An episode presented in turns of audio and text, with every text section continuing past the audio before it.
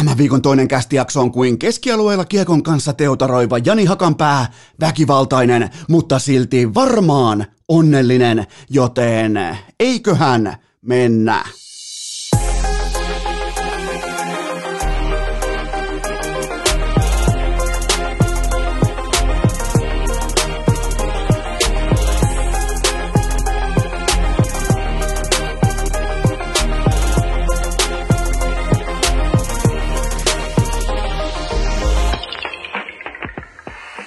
Tervetuloa te kaikki mitä rakkahimmat kummikuuntelijat jälleen kerran urheilukästin mukaan on tiistai 27. päivä huhtikuuta ja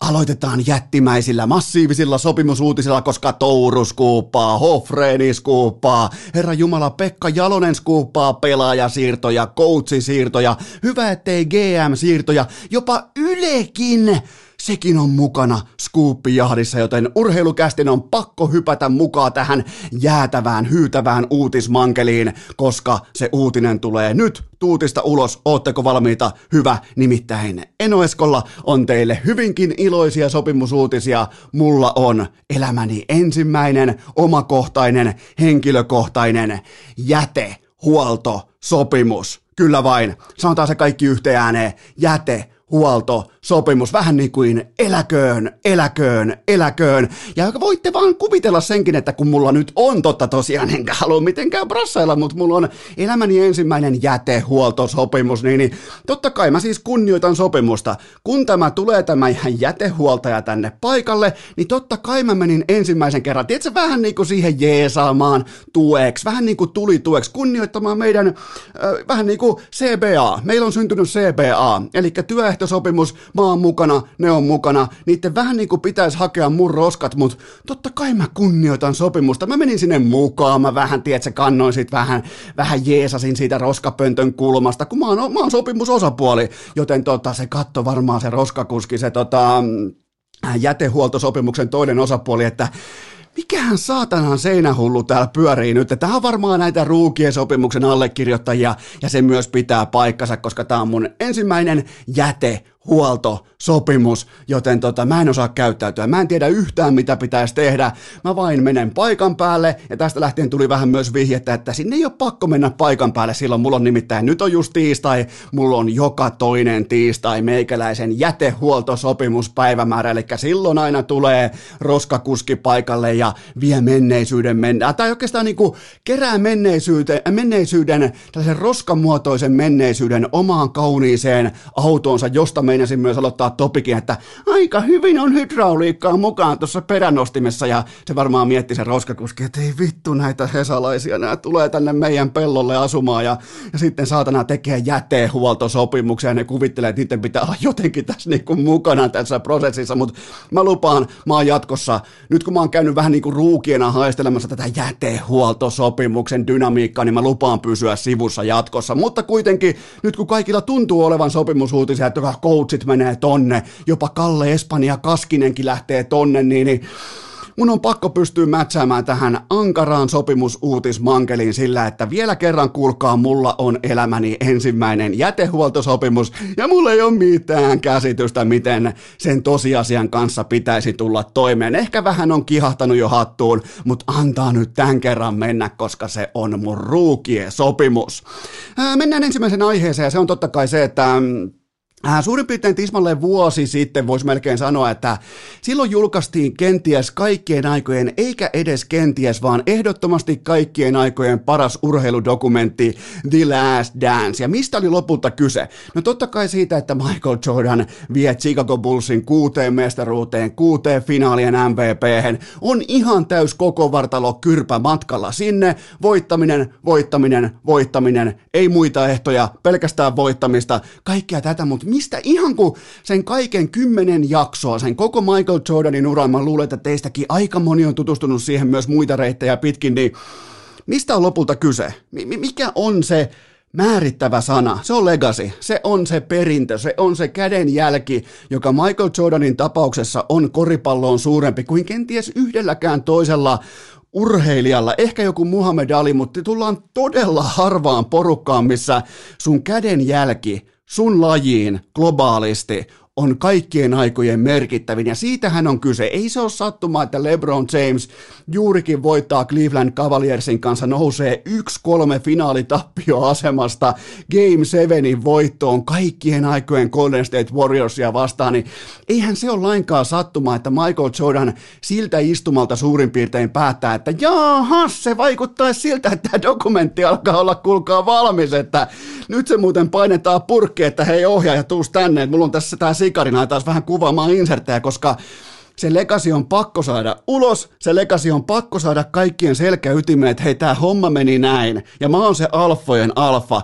ja muistakaa, kuka tahansa voi tulla puhumaan ihan mitä tahansa, mutta tuolla maailman huipulla, eikä tarvi mennä pyramidin huipulle saakka johonkin Jordaniin tai Cristiano Ronaldoon tai Lionel Messiin tai Roger Federeriin tai kumppaneihin, mutta se on aina alfa-bisnestä.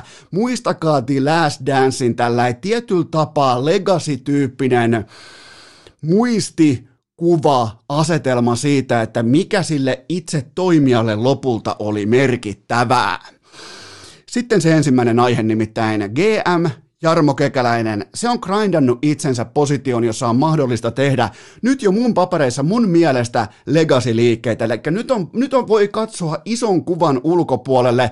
Se on tehnyt niin pitkän päivätyön nhl noussut tikas kerrallaan, rappunen kerrallaan. Se on tehnyt sen duunin, että se on positiossa, jossa se voi olla verrattain huoleton myös katastrofikauden jälkeen siitä, että töitä tulee varmasti riittämään.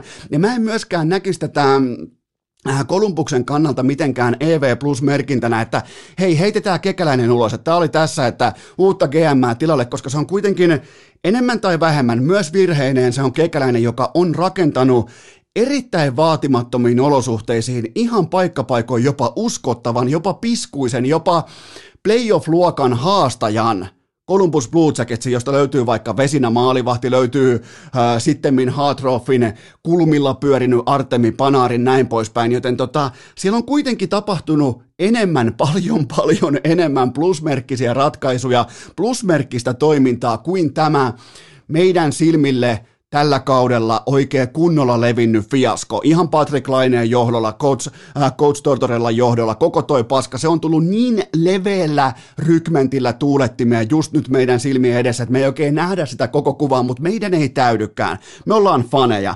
Toimittajat toimittaa, johtajat johtaa, pelaajat pelaa, ja me fanit voidaan herätä joka helvetin aamu eri pelipaita päällä. Se on meidän oikeus. Me ollaan maksavia asiakkaita.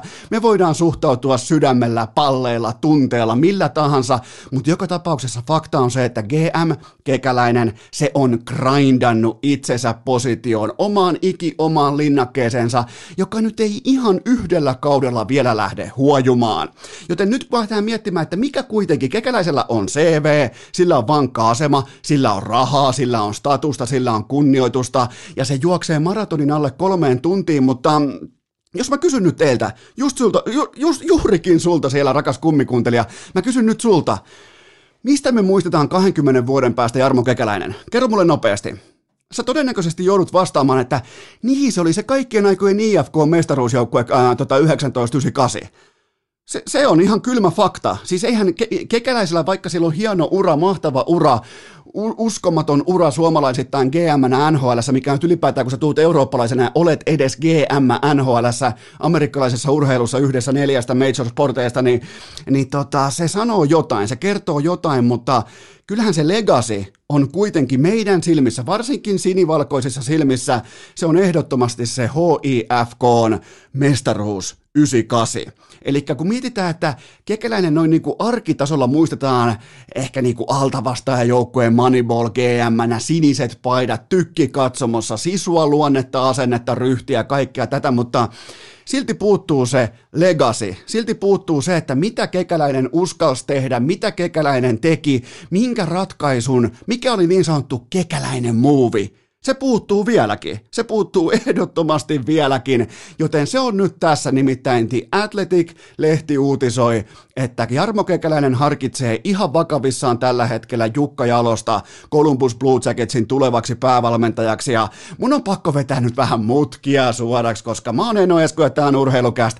Sovitaanko jopa, että pidetään sitä ihan varmana tietona, että Jukka Jalonen pakkaa nyt liiton kamansa, tiedätkö, laitat vaan kylmästi sinivalkoiset verkkarit kassiin, kassin hyllylle tuohon liiton rakennukseen ja vedät sen jälkeen sinitakkien toppapuvun päälle ja matkaat Ohioon, Kolumbukseen johtamaan NHL-organisaatio. Tulkaa nyt sen verran vastaan, että ohitetaan kaikki nämä neuvotteluvaiheet ja äh, kilpailutusvaiheet. Suhtaudutaan vähän niin kuin joku vaikka mm, tota, Olympiastadionin rakennusprosessi, eli ilman kilpailutusta loputon piikki ja mennään kylmästi vaan eteenpäin. Jos teille passaa tällainen ratkaisu, koska mä oon mennyt jo seuraavaan mutkaan vilkaisemaan, että minkä takia Jukka Jalonen sopii suoraan Columbus Blue Jacketsin päävalmentajaksi. Kohta numero yksi. Ensinnäkin hän on sopimuksensa puolesta kelpoisa liikkumaan jo ennen kesää 2022, eli vaikkapa sanotaan nyt ihan kesäkuun ekalla viikolla jääkiekon MM-kisojen jälkeen ihan kylmästi vaan on valmis tekemään sopimuksen, ei muuta kuin nimeä paperiin ja välittömästi prosessi käyntiin siitä, että miten Columbus Blue Jacketsista tehdään näiden raunioiden keskeltä jälleen kerran piskuinen oikea jääkiekkojoukkue. Kohta numero kaksi.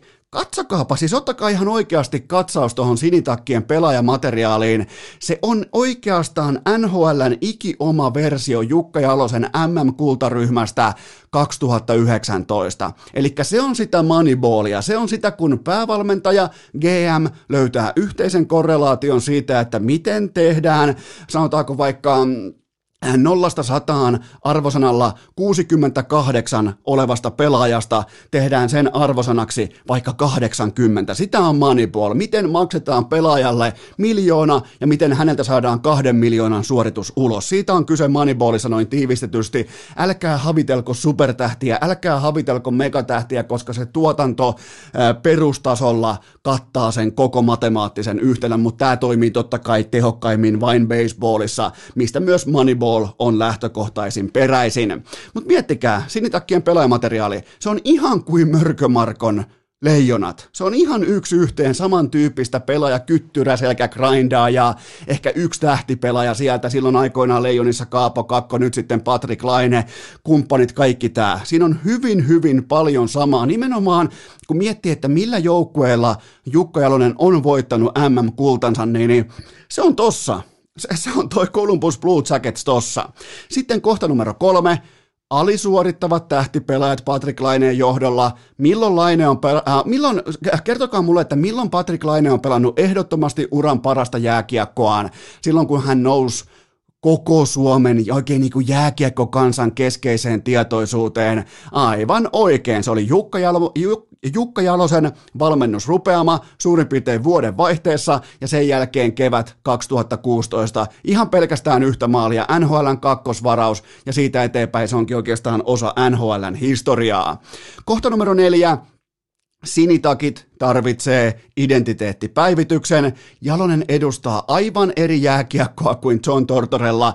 Tuo kaupungille jotain uutta, tuo faneille jotain uutta. USAn urheilussa, toisin kuin kenties Suomessa, siellä sun on pakko pystyä uudistumaan, sun on pakko pystyä tarjoilemaan sama popcornikuppi eri mausteilla ja kenties vähän niin kuin eri sisällöilläkin, hakea siihen uusia makuja, koska USAn urheilufani on siitä hupsu kaveri, että se toteaa, että okei, tämä on vähän niin kuin nähty tämä homma, tämä, tämä ei johda mihinkään, tämä ei johda menestykseen, tämä ei johda äh, konferenssifinaaleihin, tästä ei nouse koskaan viiriä kattoon, niin pitäisikö mennä katsoa kollegakoripalloa, pitäisikö mennä katsomaan Ohio Statein äh, tota, jenkkifutista, pitäisikö mennä katsomaan lähelle vaikka amerikkalaista jalkapalloa tai vaikka baseballia tai vaikka koripalloa, mitä tahansa, siis se toimii valitettavasti noin se bisnesrakenne, joten Sinitakit tarvitsee ehdottomasti identiteettipäivityksen, ja mä en tiedä, eurooppalaisesta jääkiekosta. Mä en nyt mene tonne Amerikan puolelle, mutta en mä pysty kuvittelemaan nyt ihan suoralta kädeltä parempaa päivitysohjelmistoa kuin Jukka Jalonen tohon tilanteeseen. Ja sitten vielä kohta numero viisi, tätäkään mun mielestä ei pidä väheksyä, Columbus Blue Jackets on staffinsa puolesta pihi-organisaatio, pihi-pikkuorganisaatio, eikä Jaloselle tarvitse maksaa käytännössä mitään sekin on ihan oikea asia. Sitä ei pidä mitenkään väheksyä, että silloin on tietty budjettiraami ja silloin ei kilpailla ykköshevosista, silloin ei kilpailla ykkössonneista, joten Jukka Jalonen on kaiken lisäksi vielä halpa Miettikää, match made in heaven, GM Kekäläinen, nyt ei muuta kuin puhelinta käteen isojen poikien, oikein niin kuin se ykköspuku päälle, ei mitään vale GM, täällä mulla osta kolme, maksa kaksi, ihan se ykkösarmaani, ykköskutsi päälle, ei mitään muuta kuin siihen aamun maratonialle kolme tuntia sen jälkeen soitto. Coach Jaloselle, että hoidetaan tämä homma, ja se on se legacy movie, se on se, ihan sama miten käy, ihan sama, koska kekäläinenhän pelaa jo talon rahoilla, se ura on niin vahva, se CV on niin vahva maassa, jossa CV määrittelee marssijärjestyksen ikuisesti ja aina.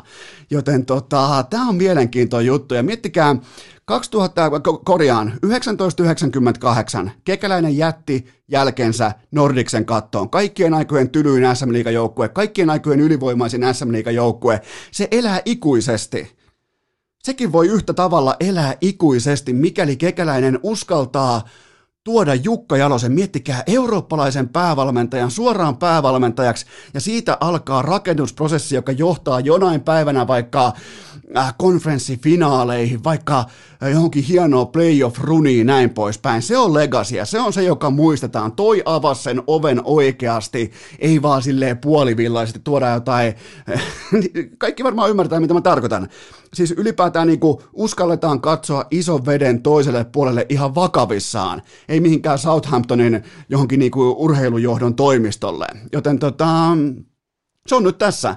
Tämä on kekäläisen legacy move, ja muistakaa, se on kuitenkin alfa-bisneksessä se legacy. Silloin kun sulla on jo CVtä, menestystä, tätä kaikkia rahaa, ihan jokaiseen lähtöön löytyy, niin se on se legacy, joka määrittelee monesti sen, että miten, miten sä itse koet sun uras, ja se on nyt tässä se move. Tämä on pedattu, siis kaikki, näyttäkää mulle asia, joka ei ole pedattu tällä hetkellä GM Kekäläisen puolesta. Mitä tulee Jukko Jalosen hankkimiseen Columbus Blue Jacketsin penkin taakse, niitä asioita on yhteensä nolla. Urheilukääst!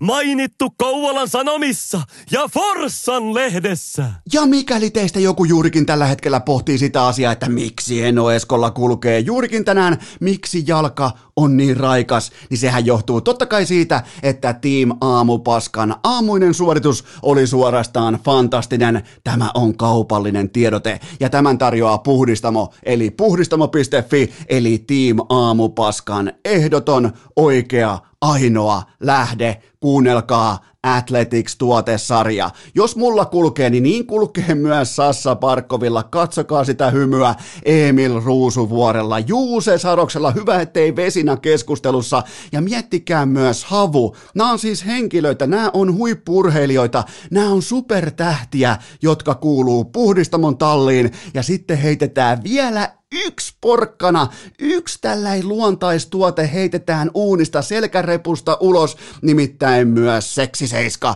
eli testosami, eli X7, ja samalla myös koko havu, ne luottaa puhdistamon tuotteeseen, joten ei meillä ole kuulkaa tekosyitä. Sashan hymy, käydään läpi se vielä. Mistä se hymy voi johtua? Kaikki tietää, tiima aamupaska. Siitä, siihen me ollaan nyt tultu. Tämä on niinku viikon tutkinnalla, tämä on selvä tapaus, ja Sassa Barkovi komistaa myös myös puhdistamon Athletics-sarjan tuotteita. Menkää muuten, mä asun keskellä peltoa, menkää johonkin vähän isompaa kauppaa ja lähettäkää mulle muuten kuvia ää, Sassa Barkovin puhdistamon mainoksista. Mä haluan nähdä niitä, mä haluan käydä ne läpi. Onko siellä se Mona Lisa-tyyppinen pieni hymy mukana, mutta nyt kuitenkin mennään itse asiaan, nimittäin mä haluan, että otatte testiin tämän EAA-uutukaisen, se on EAA. Sä kävelet sinne kauppaa, sä katsot sitä puhdistamon fantastisen näköistä, koko kaupan hienointa hyllyä, sun silmiin ajautuu väistämättä kirjainyhdistelmä EAA, se on tehty täysin ilman minkäänlaisia keinotekoisia aineita,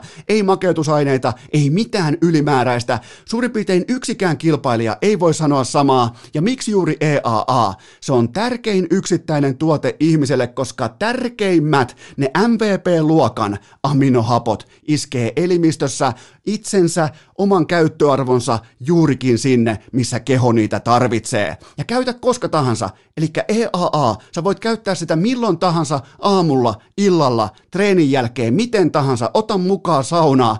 Mä annoin sille lempinimen. Mä juon sitä kreippiversiota, se on nimittäin tällä hetkellä mun papereissa maastopyöräilijä lonkero, joten ottakaa testiin EAA tärkein yksittäinen tuote ihmiselle. Se on pitkään, sen ranking-listan kärjessä on pitkään ollut D-vitamiini, mutta nämä aminohapot, nämä iskee nimenomaan oman käyttöarvonsa sinne, missä keho kulloinkin niitä tarvitsee. Eli keho ymmärtää hakea siihen apua, missä on ongelmia, vaikka suoristossa, vastustuskyky, mikä tahansa, energia, niin sinne ne menee käyttöön. Miettikää miten älykästä. EAA on vastaus suurin piirtein hyvä, ettei kaikkiin kysymyksiin. Sassa Parkkovin hymy, Ruusuvuori, Saros, kaikki, Havu, Seksi, Seiska.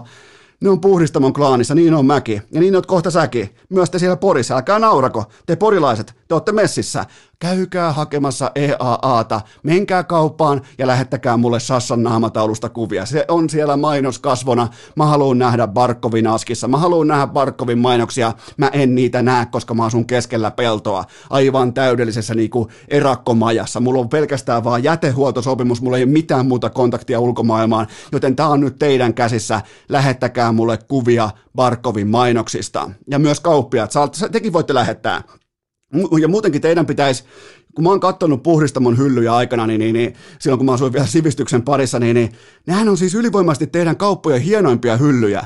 Laittakaa nyt Herran Jumala siihen vaikka ihan suoraan etupeltoon mihin tahansa. Siis ne on ihan kuin menisitte Las Vegasiin jostain Mäntsälästä, jostain Herran Jumala Forssasta. Ne näyttää ne hyllyt niin hyviltä, joten kauppiaat nyt hereillä puhdistamon hyllyt paremmin. Vielä, niin kuin, vielä enemmän Framille, vielä, ja laittakaa mulle kauppiaatkin, varsinkin te MVP-kauppiaat siellä ympäri, Äänekoski muut, niin, niin laittakaa mulle kuvia tulemaan. Siellä on Sassa Barkovin naamataulu ja mä en ole vielä nähnyt sitä. Joten Team Aamupaskan kaikki tietää, mistä on kyse. Mä vielä kertaan nopeasti sen, että jokainen päivä rakentuu laadukkaalle aamupaskalle ja siinä mua tukee puhdistamon kaikki tuotteet, ennen kaikkea Athletics, tuotesarja ja EAA, joten menkää osoitteeseen puhdistamo.fi tai menkää sinne kauppaan, hakekaa sieltä, muistakaa, on vain yksi oikea valinta ja se on puhdistamo eli puhdistamo.fi. Tähän kylkee myös aika lailla nopea K18-tuoteinformaatio. Sen tarjoaa Coolbet, se on kuulkaa mestarien liikan viikko, ja se tarkoittaa sitä, että kampanjat, ne on nyt just livenä. Ne on, ne on livenä, siellä on kaiken näköistä, siellä on visaa, siellä on ää, ilmaisrahaa, siellä on jokaiseen lähtöön, jokainen löytää varmasti sieltä K18 hengessä omansa. Ää, keskiviikkona onkin sitten kerroinpäällikkö, tuttua kauraa kaikille. Mulla on yksi, nyt mä saatan jopa toistaa itseäni, mutta mä, mä käännän tämän poiminnan pois vasta sitten, kun se on ajankohtainen ajankohtaista. Mä aion nimittäin ensi yölle, tiistai-keskiviikko yölle, lyödä saman poiminnan liuskalle kuin viimeksi, eli Rangers Sabres, eli New York vastaan Buffalo ottelussa tulee vähintään kuusi kaappia. Eli mä lyön siihen over 5,5 maalia. Niillä ei ole minkään näköistä aikomustakaan puolustaa siellä kaukalossa, ja mä nautin jokaisesta hetkestä. Kaksi epärelevanttia porukkaa, kumpikaan ei edes haaveile puolustuspelillisistä ratkaisuista, joten tää on siis Tämä on overin lyöjän taivas, kun molemmat joukkueet pelaa avoimin korten, että hei, vedetään tämä kausi loppuun, nautitaan lätkästä, nautitaan keväästä, nautitaan miljoonista ja mennään sen jälkeen eteenpäin, joten ehdottomasti uudestaan over 5,5 maalia lapulle. Kaikki kampanjat Kulpetin sivustolta, kaikki pelaaminen totta kai älykkäästi, maltilla ja K18. Urheilukääst! Ei aina paras, mutta joka ikinen kerta ilmainen! Lieneepähän muuten paikallaan myöntää täysin vilpittömästi ja avoimin korteen, että niin paljon kuin mä vihaankin. Turun palloseuraa ja oikeastaan koko Turkua, niin jääkiekon SM Liiga voitti sunnuntai-iltana, kun TPS onnistui kellistämään Lahden pelikanssin vitosmatsissa, joten nyt liigassa on mun papareissa unelmien top nelonen, unelmien välieräjoukkueet, vaikka mä en pidä tapparaa minään, vaikka mä en pysty sietämään HCTPS, niin siitäkään huolimatta se ei tee tyhjäksi sitä faktaa, että nyt me tullaan näkemään aika hyvää, mukavaa, laadukasta laatupelaajien, vielä kun olosuhteet olisi edes hitusen verran paremmat, okei, kaikkea ei voi toivoa, mutta joka tapauksessa me tullaan näkemään nyt laatujääkiekkoa, joka on liikassa valitettavasti syystä tai toisesta. Se on loistanut poissaolollaan jo hyvä vähän liian pitkän tovin tässä kevään mittaan, joten liiga voitti, pelikansfanit hävis, pelikans hävis, tavallaan niin kuin ehkä romantikot hävis, ehkä altavastaajan fanittajat, altavastaajan ystävät hävis, mutta isossa kuvassa SM Liiga kuitenkin tarvitsee tilanteen, jossa on joukkue Helsingistä, jossa on joukkue Turusta, sit voi olla vaikka pitkin Tamperetta, Raumaa, Oulua, mitä tahansa mutta kuitenkin tietty betoni, tuki, sokkelirakenne pitää olla olemassa ja siitä syystä liikalle oli todella tärkeää, että nimenomaan HCTPS eteni top 4 vaiheeseen. Okei, SM Liikan välierät ja mä kerron nyt teille ihan kylmästi suoraan raakana kortit pöytään ihan fakta kerrallaan, minkä takia juurikin sun rakas joukkuees, on se sitten Lukko, on se TPS, on se Tappara, on se HIFK, niin mä kerron sulle nyt kylmällä tavalla sen, että miksi juuri sun porukkas tulee olemaan tänäkin keväänä aivan täysin perseestä. Okei, Tappara, Tämä on hyvin mielenkiintoista. Tärkeimmät matsit tullaan pelaamaan torstaina, perjantaina ja sitten vielä sunnuntaina, eli ottelut 1, 2, 3 typistetystä, äh, typistetyssä paras viidestä ottelusarjassa. Miettikää torstai, perjantai, sunnuntai ja sitten joku ihan pari viikkoa, kun Jukka Rautakorpi vielä silmät kirkkaina alleviivas, että tapparassa harjoitellaan vain maanantaisin ja vain kertaluontoisesti. Koskaan aikaisemmin ei olla harjoiteltu ikinä milloinkaan mitenkään muuten kuin maanantaisin hakakolmosessa kaksi pelaajaa ja näin poispäin. Miettikää, maanantaina harjoitellaan ja torstaina, perjantaina ja sunnuntaina pelataan jääkiekkoa. Hmm, pitäisikö vetää muuten Rakoviinan foliohattu? Mitä se muuten, Rakoviinan piti lähteä tuolta? Mä näin uutisen, mä luin pelkän otsikon. Siis onko nyt tullut tilanne eteen, että mä en voi luottaa kotimaisten klikkihuora-sivustojen otsikoihin. Siis mä oletin, että Rakoviinan foliohattu on heitetty helvettiin jo joukkueesta, että Tapparalta puuttui lopulta Tappara sydäntä, koska se aikoo laittaa sivuun maalivahtinsa, joka, miten se nyt kauniisti sanoisi, alleviivaa niitä arvoja, mitä Tappara on tuonut julki meille tähän nyt ihan siis tekojen tasolla, joten tota, en tiedä. Tappara toivottavasti putoaa mahdollisimman nopeasti ja kivuttomasti. Ihan siis kylmästi pois. Se tulee olemaan todella perseestä toi teidän Tappara. HIFK, tää on huono uutinen. Paloheinän hiihtoladut, ne on saatu tekohengitettyä tähän pisteeseen saakka ja se siivitti myös Coach Pikkaraisen suoraan sweepiin kärpistä, mutta nyt raporttien mukaan sekin on ohi, nimittäin koko peltometsäladun kaikki elementit, lumielementit, kaikki mutkat, ne on yhtä suurta havusammalta, joten tota, tämä tulee väistämättä vaikuttamaan myös Coach Pikkaraisen valmennustyöhön. TPS, kuunnelkaa, Kalle, Espanja, Kaskinen teki juuri sopimuksen Kositseen Slovakiaan ja nythän pelaajat ei voi olla pohtimatta, kun ne valmistautuu tähän tota, HIFK-ottelusarjaan, noi pelaajat ei voi olla pohtimatta sitä, että mitä jos se vika olikin meissä, meissä pelaajissa? Mitä jos tämä kaikki olikin meidän vikaa, koska Kalle julisten vastaava Kaskinen viedään isolla megalomaanisella rahasummalla Slovakiaan valmentamaan ei mitään pubijoukkoetta, vaan huippujoukkoetta. Mitä jos Kalle, Espanja, Kaskinen olikin se supertähti ja kaikki muut fraudeja? Hmm, mä en kysy, kansa kysyy. Ja sitten vielä Lukko, mä kävin nimittäin vuodessa 1963 ja se vuosi on absoluuttisesti kirottu nimenomaan jääkiekon kannalta, Lukon kannalta. Silloin Lukko voitti mestaruuden, mitä muuta tapahtui, kyllä vain silloin keksittiin myös C-kasetti, Jonnet ei välttämättä muista, mutta se on siis kasetti, jolla pystyy kuuntelemaan musiikkia. Ja nyt tämä katkennut nauha toistaa ikuisesti itseään ja lukko kusee petinsä huumaavana ennakkosuosikkina myös tänä keväänä. Sellaista. Siinä oli tällainen niin kuin nopea, koska mä tuun, tasaisesti mä lupaan, että mä tuun vihaamaan kaikkien joukkueita, joten mä tein jo niin kuin selväksi heti kärkeen se, että käsittely ei koskaan tule olemaan objektiivista, se ei koskaan tule olemaan asiallista, se ei koskaan tule olemaan minkäänlaisessa aikuisuuden tilassa, joten hypätään oikeastaan näihin välieriin vielä niiltä osin, että mitä merkintöjä mä oon tehnyt näistä joukkueista nyt kun ne mätsää toisiaan vastaan. Mä heitän nopeasti vain Kulpetin mestaruus K18 kertoimet tähän saumaan, koska Lukko kuunnelkaa, kun mä heitin tuohon, että se on huumaava ennakkosuosikki, niin Lukko nyt tässä Final Four-vaiheessa Lukko on oikeasti aika tuhti ennakkosuosikki voittamaan mestaruuden. Niillä on, äh, niiden kerroin on 1,75 voittamaan Kanadan maljan, eli silloin suurin piirtein se kantaa mukanaan tuollaista 57 prosentin äh, ennakkosuosikin indikaatiota mukanaan.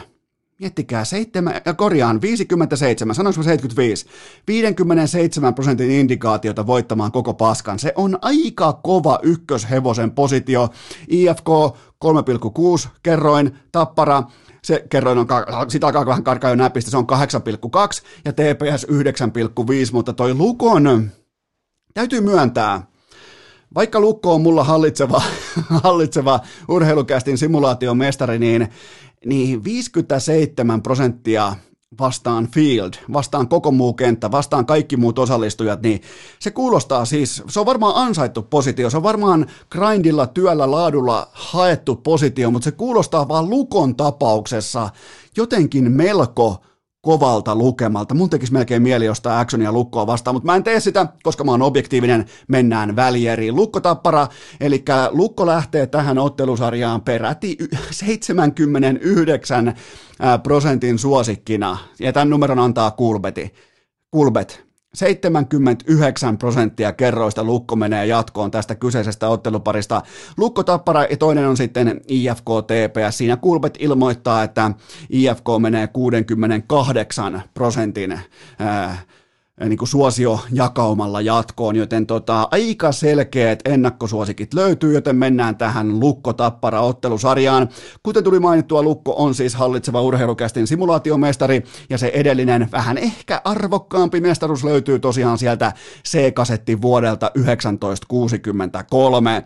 Mun papereissa Lukko trendasi tismalleen vuosi sitten, oikeastaan tollain niin kuin 14-15 kuukautta sitten Lukko trendasi tismalleen oikeaan suuntaan, eikä se oikeastaan miettikää kertaakaan vilkaissutkaan taakseen sitten. Se on välissä voittanut A-junnujen kultaa, siellä tehdään organisaatioissa fiksuja päätöksiä, siellä on ammattilaisia ammattipositioissa, jota johtaa ylhäältä Kalle Saaset, ihan ehdoton ammattilainen, ei mitään bullshittia, ei mitään nonsenseja, vaan siis ihan kylmästi arki edellä, ratkaisut, päätökset, ryhti edellä, ja näin syntyy myös tuloksia, joten tämä on niinku, tässä on vähän sellaista kohtalon joukkueen vipaa, koska päävalmentaja Pekka Virta liki kuukauden teho-osastolla samaan aikaan, kun välierävastustaja Tappara suorastaan nauroi koronalle päin naamaa Hakametsässä, joten tässä on kohtalon joukkue, nyt tavallaan niinku kohtalo, kohtalon joukkue pääsee pelaamaan tilanteessa, josta, jossa vastustaja tulee puraisemaan, eittämättä myös karma. Kukaan ei sitä toivo, mutta onhan tämä aika, tämä on aika tiukka kontrasti tässä ottelusarjassa, koska Pekka Virta 27 päivää teho-osastolla äärimmäisen vakavan koronan aiheuttaman taudin johdosta. Samaan aikaan Tapparalla vedetään, tietsä, vaan kertaluontoisesti vähän maanantaina aamujäitä siellä toinen jätkä toisessa päädys, toinen toisessa päädys, katsoo, hei, mitään hoki sen jälkeen siiville, niin tuota, konttori yksi kalja, joten tota, tässä on iso kontrasti. Tässä on jättimäinen kontrasti siitä, että miten organisaatiot on johdettu, onko ne, onko ne aikuisuuden tilassa, onko ne todellisuuden, onko ne valheen tilassa, missä ne on. Joten tota, ja mikäli karma ilmestyy ihan oikeasti paikalle, niin Tappara ei tee tässä ottelusarjassa maaliakaan. Se olisi tosi, tosi, tosi harmi, mikäli ne laukoisi vähän tolppia, ylärimoja ja sellaisia avopaikkojen missauksia niin kuin finaaleissa 2013 konsanaan. Mutta katsotaanpa Lukon kovia numeroita. Päästetyt maalit, ottelua kohden, koko liigan paras. Tehdyt maalit millä mittarilla tahansa, koko liigan paras. YVAV-prosentti yhteenlaskettuna, koko liigan paras. Maalivahtipeli, koko liigan paras. Miksei muuten Lasse Lehtisen, korjaan, Lasse Lehtisen, miksei tästä oikeastaan niin kuin Lassi Lehtisen kaudesta juurikaan puhuta. Miettikää, mäkään osaa suurin piirtein sanoa ekalla, tämä on ihan mulle tyyli Anton Björninen. Mä en osaa sanoa sen nimeä. 35 peliä. GAA 1,38. Seuraavalla veskarilla kyseisessä tilastossa GAA 1,95. Lassi Lehtinen, jumalauta. 35 matsia GAA 1,38, siis ainoa isku, minkä sille, tai kritiikki, minkä sille voi antaa, on se, että se pelaa liikaa nollapelejä, että se vääristää tilastoja. Ja, ja, ja nyt tullaan niin kuin jälleen kerran siihen, että miksi mäkään en ole yhtään segmenttiä tehnyt Lassi Lehtisestä. Minkä takia, mä, minkä takia mun suusta lipes kuuluisampi Lehtinen, Lasse Lehtinen nimi ulos. Se kertoo jotain. Eli mäkään en ollut hereillä, mutta yllättävän vähän mä oon lukenut artikkeleita Lehtisen all-time kaudesta, jolla olisi pitänyt pystyä ehkä sviippaamaan vähän enemmän palkintoja talteen, mutta ja sitten vielä valmennus jäljellä olevista joukkueista liikan paras. Sitten, sitten jos katsotaan vielä liikan Eno Esko Nikiomaa liikan MVP-äänestystä, niin tässä olisi voinut mennä ihan kevyesti sijat 1, 2, 3 lukolle. Robin Press, joka voitti lopulta sitten MVP-pystyn, sitten vielä Lassi Lehtinen ja sitten vielä Daniel Odet. Ne kaikki olisi voinut voittaa MVPn tällä kaudella, ja sen nyt sitten mun mielestä ihan oikeutetusti voitti Robin Press. Mä olisin varmaan antanut Lehtiselle, mutta näyt on aina näitä. Joten mä annan Tapparalle, nyt kun ollaan käyty nämä kovat numerot läpi, mä annan Tapparalle kaksi auttisen, pokerin pelaajat tietää, mä annan kaksi auttisen runner runner sauman, eli tai tavallaan se muuttuu silloin yksi auttiseksi, kun puhutaan runner runner tilanteesta, eli sulla jaetaan eteen floppi, ja siellä pakas löytyy tasan kaksi korttia, jotka pitää tulla vuorotellen pöytään sekä turnilla että riverillä, jotta sun ohiveto on mahdollinen, joten mä lähden siitä liikkeelle, että Jukka Peltola on kaikissa otteluissa kentän paras pelaaja, eikä siis millään tällaisella debattimarginaalilla, vaan ihan selkeästi, ihan kaikki tilanteet, kaikki ratkaisuvaihdot, kolmannet erät, YVn maalin edustat, kaikki, ihan siis jokaiseen lähtee, mestaruusluokan jääkiekkoa jos Peltola pystyy sitä pelaamaan, vielä kerran pystyy tuomaan näihin peleihin, niin kuin se on pystynyt aiemminkin, niin se on ainoa sauma. Mä en luota Tapparan kohdalla mihinkään muuhun kuin Jukka Peltolaan, joten tota, mutta ei, tämä on, tää on siis tää on kylmällä tavalla, tämä on sinikeltaisiin tähtiin kirjoitettu, nimittäin Lukko etenee SM finaaleihin tylyn sweepin voimin häviämättä otteluakaan. Mun tekisi mieli sanoa, että häviämättä erääkään tämä matchup on niin haarukassa lukolle. Mä en näe mitään muuta kuin Juk- äh, Jukka Peltolan uskomattoman jumalmoodin, kuuman lavan, jotain ihan käsittämätöntä kytkin luokan pelaamista, yritän kovasti nyt aivot koittaa hakea jotain tällaista vähän niin kuin altavasta ja suoritusta NHLstä, milloin joku niin kuin pelaaja olisi roihahtanut yhtäkkiä liekkeihin ja kantanut joukkueensa luvattuun maahan, mutta se kertoo taas siitä, että joku San Sebastian Giger oli aikoinaan sellainen maalivahti, joka pystyi sen melkein tekemään, mutta se kertoo siitä, että nämä niin kuin tuhkimotarinat ja yhden pelaajan savotat, niin No Pavel Bure aikoinaan Rangersia vastaan, se oli aika lähellä sitä, mutta siis se, se kertoo, että et tota, nämä ei ole mitenkään ihan hirveän yleisiä, nämä tällaiset yhden pelaajan suonenvedot silloin, kun vastassa on absoluuttista laatua. Niin kuin Lukolla, ei tämä Lukon paikka, Lukon ennakkosuosikkipositio, Lukon äh, tilanne, jossa se on, niin ei tämä ole mikään vahinko. Tämä on siis toi porukka on ihan helvetin kovalaatuinen neljän ketjun joukkue, joten mun ennuste on se, että Lukko sviippaa Tapparan helvettiin tästä kaudesta.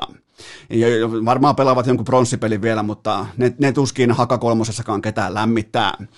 Sitten vielä HIFK TPS.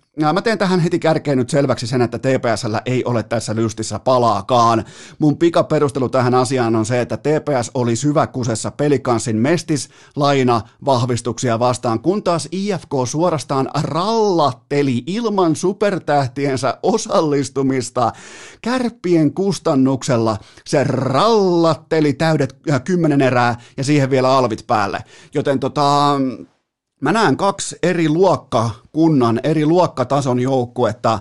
Mä näen IFK-materiaalin, laajuuden ja pelaamisen rakenteen jopa ylivoimaisena esteenä TPSlle tähän ottelusarjaan. Ja mä en povaa TPSlle siis pelillisesti mitenkään kauhean mukavia aikoja, koska toi IFK-tekeminen, fokus, kaikki se on aika mukavasti balanssissa.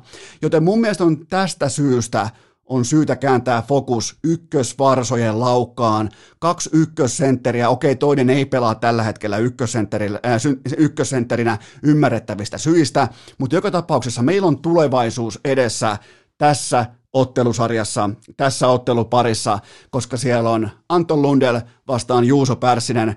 Lundelilla takana on uransa vaikeimmat kuukaudet, tuommoinen suurin piirtein Äh, kaksi kuukautta pelaamatta koronan takia ja paluun jälkeen nyt sitten viiteen otteluun vain yksi tehopauna. No sekin oli maali joka tapauksessa kärppiä vastaan tärkeä maali. Sitä ennen Lundell piste per peli ja kaikki eväät ennen koronaa, ennen maajoukkue koronaa, ennen höntsä EHT koronaa, ihan kaikki eväät muun muassa vaikkapa maalipörssin voittoon. Äh, kolmannessa kärppäpelissä tavallaan me ollaan varmaan kaikki onnellisia siitä, että Lundell oli jo kolmannessa kärpäpelissä kentän paras pelaaja, joten tota, vaikea startaakaan tällä hetkellä ykkössentterinä, niin silti pelillisesti hän nousi ton joukkueen ykkössentteriksi. Me ollaan varmaan kaikki siitä samaa mieltä. Eli Lundell me kaikki tiedetään, mutta mistä tämä, siis nimenomaan tämä Juuso Pärssinen, mistä tämä on yhtäkkiä tullut? Siis Tämä täytti hetki sitten 20 vuotta, seiskakierroksen varaus ei edes A-junnuissa lähellekään piste per peli pelaaja, ja nyt sitten Pärssinen ehjään kauteen. 55 matsia, 42 tehopistettä runkosarjassa, ja nyt playareissa viiteen matsiin, neljä syöttötäkyä. Ja sitten kun mennään siihen pelaamiseen, mennään niihin koviin pelaamisen arvoihin, niin, niin eihän tuo junnupoika tee virheitä. Siis sehän on ihan kuin Sassa Barkovi.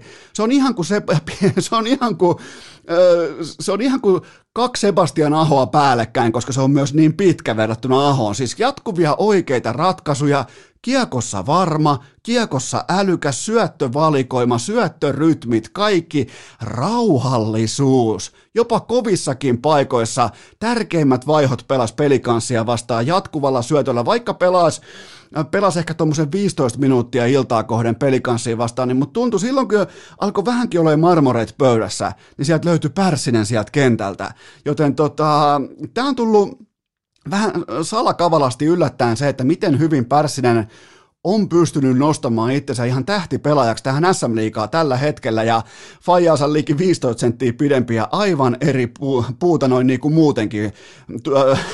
Isäpärssinähän oli siis vipeltäjä, jopa niin kuin kyttyrä sekä grindaja. Totta kai parhaimmillaan äärimmäisen tehokas ja osa muistaa silloin HPK-paidassa sen puukoholla vedetyn kärkimiina veivin maalattu musta lapa. Jumalauta sitä veivattiin VHS-kasetilta, ei kuitenkaan C-kasetilta, vaan nimenomaan VHS-kasetilta, kun aikoinaan Timo Pärssinen paino kulkaa semmoisen kärkimiinan HPK-paidassa. Mikähän vuosi? Pitäisiköhän mennä johonkin vuoteen?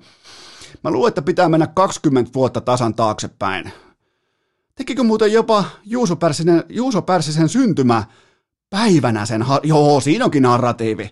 Si- jos ei pidä paikkansa, niin ketään ei enää kiinnosta, se on niin vanha tieto. Tekikö jopa muuten Juuso Pärssisen syntymäpäivänä sen uskomattoman, se oli ensimmäinen kerta, kun mä näen, kun mä näen tota kärkisalkkovi maalin, kun mä näen siis täydestä vauhdista vedetyn kärkiviinan, mitä nykyään vetelee nelosketjulaisetkin mestiksessä, joten tota, Siinä onkin muuten narratiivi. Teki samana iltana sen maalin kuin Juuso. No okei, mennään takaisin Juuso Pärssiseen. Niin tota, mä, mä ilmoittaudun tässä kohdin, vaikka mä vihaan TPS, niin kuin kaikki tietää, niin, niin mä ilmoittaudun tässä kohdin TPSn ykkösvitjan faniksi. Pärssinen keskellä laidoilla Lauri Pajuniemi ja Mikael Pyhtiä. Si- siinä on laatu, siinä on kiekollista tekemistä, siinä on kiekollista pelirohkeutta, joka tällaisena niin kuin lauseena, sanana saattaa olla ehkä, ehkä vähän täyteen tukittukin nykypäivän jääkiekko-retoriikassa, mutta tuo joukkue oikeasti pelaa sitä lätkää, minkä takia sinne ulkojäälle, minkä takia niihin pihapeleihin, minkä takia sinne jäälle ylipäätään alun perin mennään.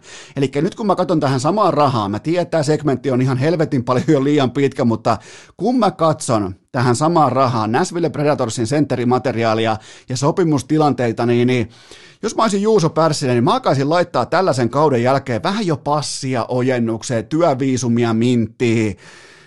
Se ei nimittäin ole ihan kauhean kaukana se unelma. Varmaan ollut vuosi sitten ehkä joku kaukainen unelma, tällainen niin kuin haavekuvasto se, että ehkä joskus NRissä. Tällaisen kauden jälkeen Juuso Pärssinen, miksi ei vaikka suoraan? Toi on valmista isojen poikien 190 senttisen puukaatajan laadukasta kiekollista jääkiekkoa, joka ei oikeastaan vuoda Totta kai me voidaan lähteä nyt niinku suurennuslasin kanssa etsimään sitten vaikka frekvenssistä tai ää, niinku luistelutehokkuudesta, dynamiikasta tällaisia, no mitäs jos tulee vastaan Conor McDavid, no vittu, kyllä on kusessa kaikki muutkin. tota, Mutta joo, Juuso Pärssinen on ehdottomasti tämän ottelusarjan tarina ja, ja tota, et ei paineita pikkupoika sinikypärä, mutta toi on toi joukkue on sun reppuselässä. Et siltä pohjalta pitää sitten pystyä myös luovimaan. Mutta itse ottelusarjasta mä otan HIFKn huippusuoritusta, fokusoitunutta huippusuoritusta, joka yksinkertaisesti tukahduttaa TPSn neljässä ottelussa ulos. Eli äh, Lukko, mun papereissa Lukko, kohtalojoukkue, suoraan kolmessa finaaleihin, kun taas IFK neljässä välieräottelussa. Unelma finaaleihin. Urheilukääst! Tuulitakki kääntyy kuin kaukelosta karanneella Antti Raannalla. Tavallaan me voidaan jatkaa unelmaretoriikalla, nimittäin tähän välikköön mulla on teille huippunopea kaupallinen tiedote, jonka tarjoaa Dick Johnson, joka pääsi toteuttamaan yhden teistä, yhden rakkahan kummikuuntelijan unelman, nimittäin tämä 2000 euron sponssikassa, sen voittaja on päätetty. Ja mä haluan ainakin näin heti e- etupeltoon kärkeen todeta, että hakemukset, siis tosissaan tehdyt hakemukset, oli sanalla sanoen aivan helvetin hyviä, siis aivan timanttista kauraa, niitä tuli varmaan yhteensä tuolla 70 kappaletta sellaisia ihan tosissaan tehtyjä hakemuksia, ja sitten tuli varmaan joku niinku, ää, toista sataa varmaan sellaisia, että hei, heittäkää se kaksi tonnia tänne. No ei muuten varmasti heitetä, joten on aika julkaista Dick Johnsonin 2000 euron give back-tyyppinen urheilusponssikassa – Hakemuksen termit, ehdot, säännöt oli kaikille selvät ja te teitte ihan loistavia. Siellä oli vähän suolattu CVtä, tehty vähän narratiivia, tarinoita, kaikkea tätä oli todella laadukasta kyttyräselkä grindaajaa paikalla, mutta joka tapauksessa kahden tonnin sponssikassa voitti Rikumatti Jurmu, eli IGstä löytyy Rick Saga, eli IG Rick saga oli erittäin persoonallinen, vähän niin kuin lehden kannen muotoon tehty hakemus. Se, se siis ajaa tota, ajaa siis moottorikelkalla helvetin kovaa hyppyreihin. Se äijä, mä en tiedä minkälainen hullu on kyseessä, mutta ainakin kuvien perusteella niin ei paina jarrua ennen hyppyriä, joten hänelle tulee tämä Dick Johnsonin ää, tota, 2000 euron sponssikassa nyt sitten käyttöön, eli Dick, ää, Dick Johnson on siitä asiasta itse nyt sitten Rikumatti Jurmuun yhteydessä. Tämä oli helvetin hyvä juttu ja kiitoksia vielä Dick Johnsonille siitä, että antoi tällaisen uskomattoman hienon porkkanan käyttöön käyttöön nimenomaan urheilukästin piskuisille kyttyräselkä kummikuuntelijoille. Okei, mennään itse asiaan. Urheilukästillä on tällä hetkellä upo uutta kauraa mankelissa, nimittäin Dick Johnsonilla on omat kästisivut, eli voitte vaikka koska tahansa mennä jaksoesittelystä äh, klikkaamaan tai nyt vaikka tästä päivästä huomiseen IG-storista swipaamaan ylös, nimittäin siellä sivustolla Dick Johnsonin urheilukäst-sivulla, siellä on kuulkaa aina mun kuusi tuotennostoa, mun, he, mun ihan oma, mun, mun omat kuusi parasta tuotetta, ne on aina esillä, niihin lyödään aina alennuksia ja samoin myös kuusi erillisalennusta talon puolesta. Ja muistakaa siitä alennuksesta puheen ollen koodi urheilu antaa teistä jokaiselle nyt tästä eteenpäin kerran, mä toistan kerran sen 20 prosentin alennuksen. Joten se kannattaa käyttää, kannattaa tilata tuhdimmin kerralla, koska jos sä tilaat vaikka huntilla, siitä lähtee 20 euroa pois, versus se, että sä tilaat vaikka kympillä, siitä lähtee 2 euroa pois. Joten se kannattaa miettiä tarkkaan, miten ja milloin sen alennuksen käyttää. Joten suosittelen, kun tilaatte tätä miesten kosmetiikkaa kaikkea tärkeää pallivahaa ja muuta vastaavaa, niin käyttäkää ottakaa sitä maksimivalue pois. Se kannattaa ehdottomasti tehdä sillä tavalla, koska koodi on käytettävissä kerran. Tämän viikon tuotennosto on Eau de Parfum Serpent. Nämä sanoo mulle nämä Dick, Dick Johnsonin jengi, että että äännä ihan vapaasti nämä tuotteiden nimet. Joten nyt on siis Eau de Parfum Serpent on kyseessä. Se on miinus 10 euroa, löytyy meikäläisen IG-storista. Menkääs vaippaamaan ylös. Se on siis kunnon viskin ja vaniljan tuoksuinen parfyymi, valmistettu itse oikein niin kuin omakätisesti Dick Johnsonin johdolla valmistettu vanhassa viskitynnyrissä. Siinä on niitä elementtejä, niitä ää, tota, tuoksutekijöitä mukana, mikä luo aika, tai niin kuin loi aikoinaan laatuviskin, ja nyt se on mukana parfyymin pienenä vivahteena siinä mukana, joten lopettakaa se paskalta haiseminen, siihen ei ole kellään varaa, ei etenkään kun liikutaan kohti kesää, Suomi aukeaa, kaikki aukeaa, terassit aukeaa, kaikki on kohta aika lailla normaalilla mallilla, joten valitkaa tekin Dick Johnsonin tuotteita, joista siis viikon tuotennosto on Eau de Parfum Serpent. Mä laitan sen vaikka mun IG-storiin, niin kenenkään ei tarvitse arvailla, että miten mä ton nimen nyt sitten lopulta äänsin. Se on suoraan miinus 10 euroa ja siihen vielä sitten koodi urheilukäyttöön. Siitä lähtee vielä 20 pinnaa, eli käytännössä mä annan teille nyt taas kerran ilmaisia tuotteita. Joten menkää kaupoille tänään meikäläisen IG-storista tai jaksoesittelystä ja muistakaa koodi urheilu. Se on miinus 20 prosenttia yhden kerran. Tähän kylkee myös toinen erittäin nopea kaupallinen tiedote, sen tarjoaa pitkästä aikaa liikku kuntokeskus, nimittäin ämpäripäinen toiminta on päättynyt toivottavasti viimeistä kertaa ympäri Suomen, eli muualla Suomessa Pajat on jo nyt auki, salit on auki. Uudellamaalla liikku aukaisee luojan kiitos ovensa 29. päivä huhtikuuta, jos ja kun kaikki etenee odotetusti. Eli nyt sitten osoitteeseen liikku.fi on sun syy sitten vaikka kesäkunto, pääkopan tuuletus, ryhdin paluu, kurin palautus, karttu, kylpy, mitä tahansa. Mun mielestä nyt on täydellinen Sauma muutenkin aloittaa saliharrastus puhtaalta, äh, puhtaalta pöydältä. Älkää feidatko, älkää missatko, älkää unohtako saliharrastusta sen takia, että salit oli tovin verran kiinni. Keskittykää varsinkin, voin nyt sanoa kokemuksen syvähköllä rinta-äänellä, keskittykää varsinkin te, ketkä olette menossa vaikka kohti ikävuotta 34, 35, 36, niin, niin antakaa vähän keskikropalle – antakaa sille vähän niin kuin ylimääräistä fokusta. Mä lupaan, että se maksaa, se, se intensiivi tai niin kuin se fokusoituminen maksaa itsensä takaisin myöhemmin. Joten mä kertaan vielä, mun on pakko kerrata. Mä, mä koen tämän mun velvollisuudeksi. Nyt kun kuitenkin ollaan pandemia maailmassa, mä kertaan teille liikun koronatilastot vuodelta 2020. Yli 1,6 miljoonaa asiakaskäyntiä ja yhteensä nolla koronatartuntaa. Eli valinta on nyt sun.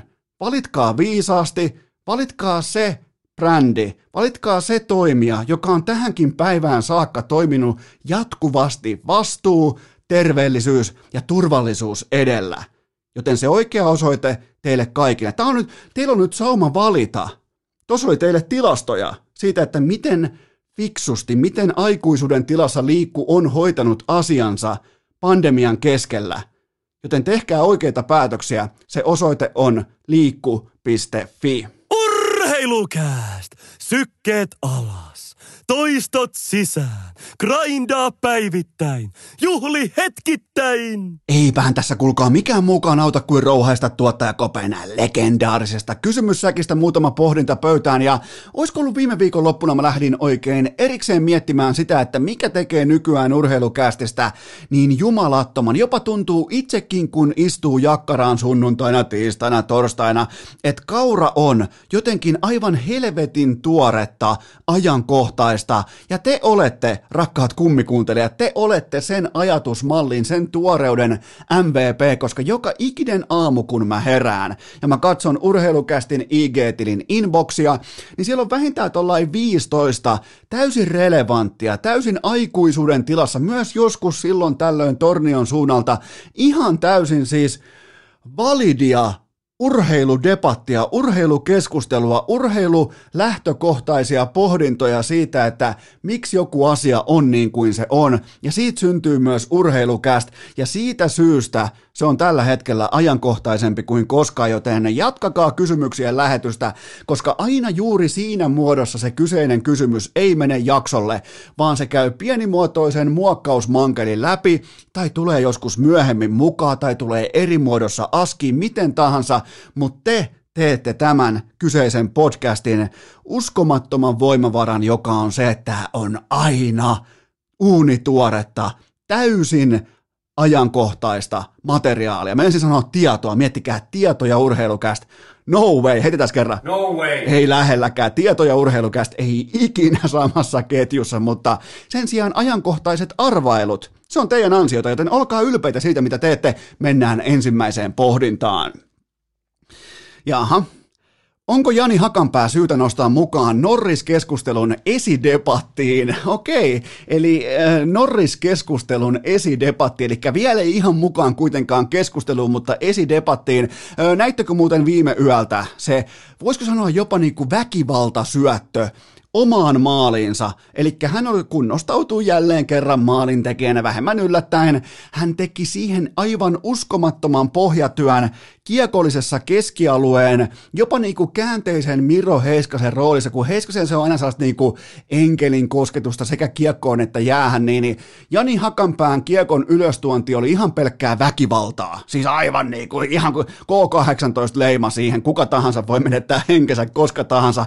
Sellainen väkivalta, työntösyöttö omalle pelaajalle laitaa, sen jälkeen alueen täyttä tulee neljäntenä pelaajana mukaan alueelle, vastaa pallo läyssy, kiekko kiekkouni ja vielä tällaisen niinku, ö, profiilipakin, puunkaatajapakin, luutapakin tuuletus, kun ei oikein tiedä, miten jääkeikos pitäisi tuulettaa ja tekee vain jotain. Kaikki menee nappi, joten mä oon valmis nostamaan nyt ainakin urheilukästin Norris-keskusteluun esidebattiin mukaan Jani Hakanpää, joka pelaa tällä hetkellä ihan oikeasti loistavaa, mahtavaa ja on myös mahtava esimerkki kaikille niille, jotka ehkä vähän jo hautaa unelmiaan tai lähtee etsimään standardin mukaista urarakennetta vaikka Euroopasta, KHLstä, Sveitsistä, SM-liigasta, äh, SHLstä, mistä tahansa, niin, niin onhan tämä nyt ihan helvetin hieno tarina, että mennään niinku ukkomiehenä, mennään aikuisena miehenä ja on laitettu pohjat kuntoon, toistot sisään, sen jälkeen on suorituksen aika,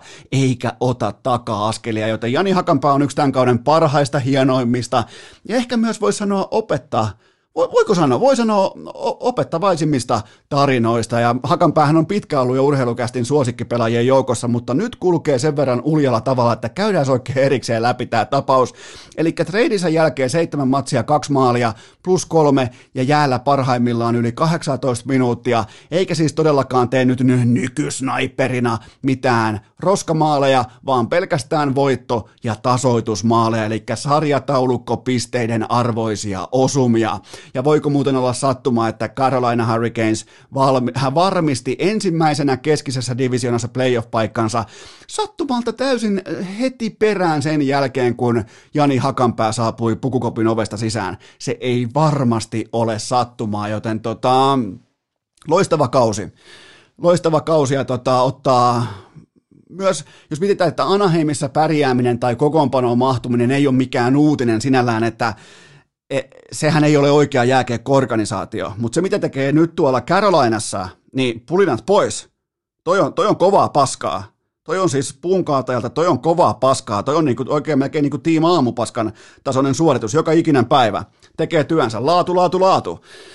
Hieno pelaaja, tyylikäs pelaaja, helvetin komea vielä. Mua hävettää vähän, että menin kerran sanomaan, sanoin Miika Arpaselle, että on tällainen niinku, tällainen paha pelaaja, ruma pelaaja.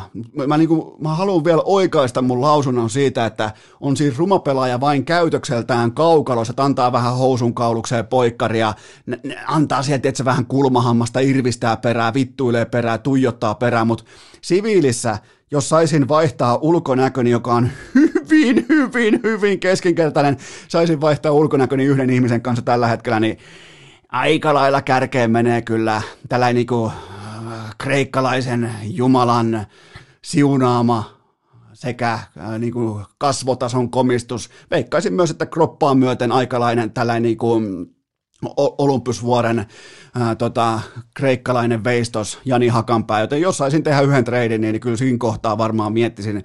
Voisin myös antaa kaiken muun täältä, koko pelto ja tuottaja kopea, kopen tyhny ja kysymysrinkka ja kaikki lähtisi treidissä, mutta joo, Jani Hakanpää tämän kauden tarina. Seuraava kysymys.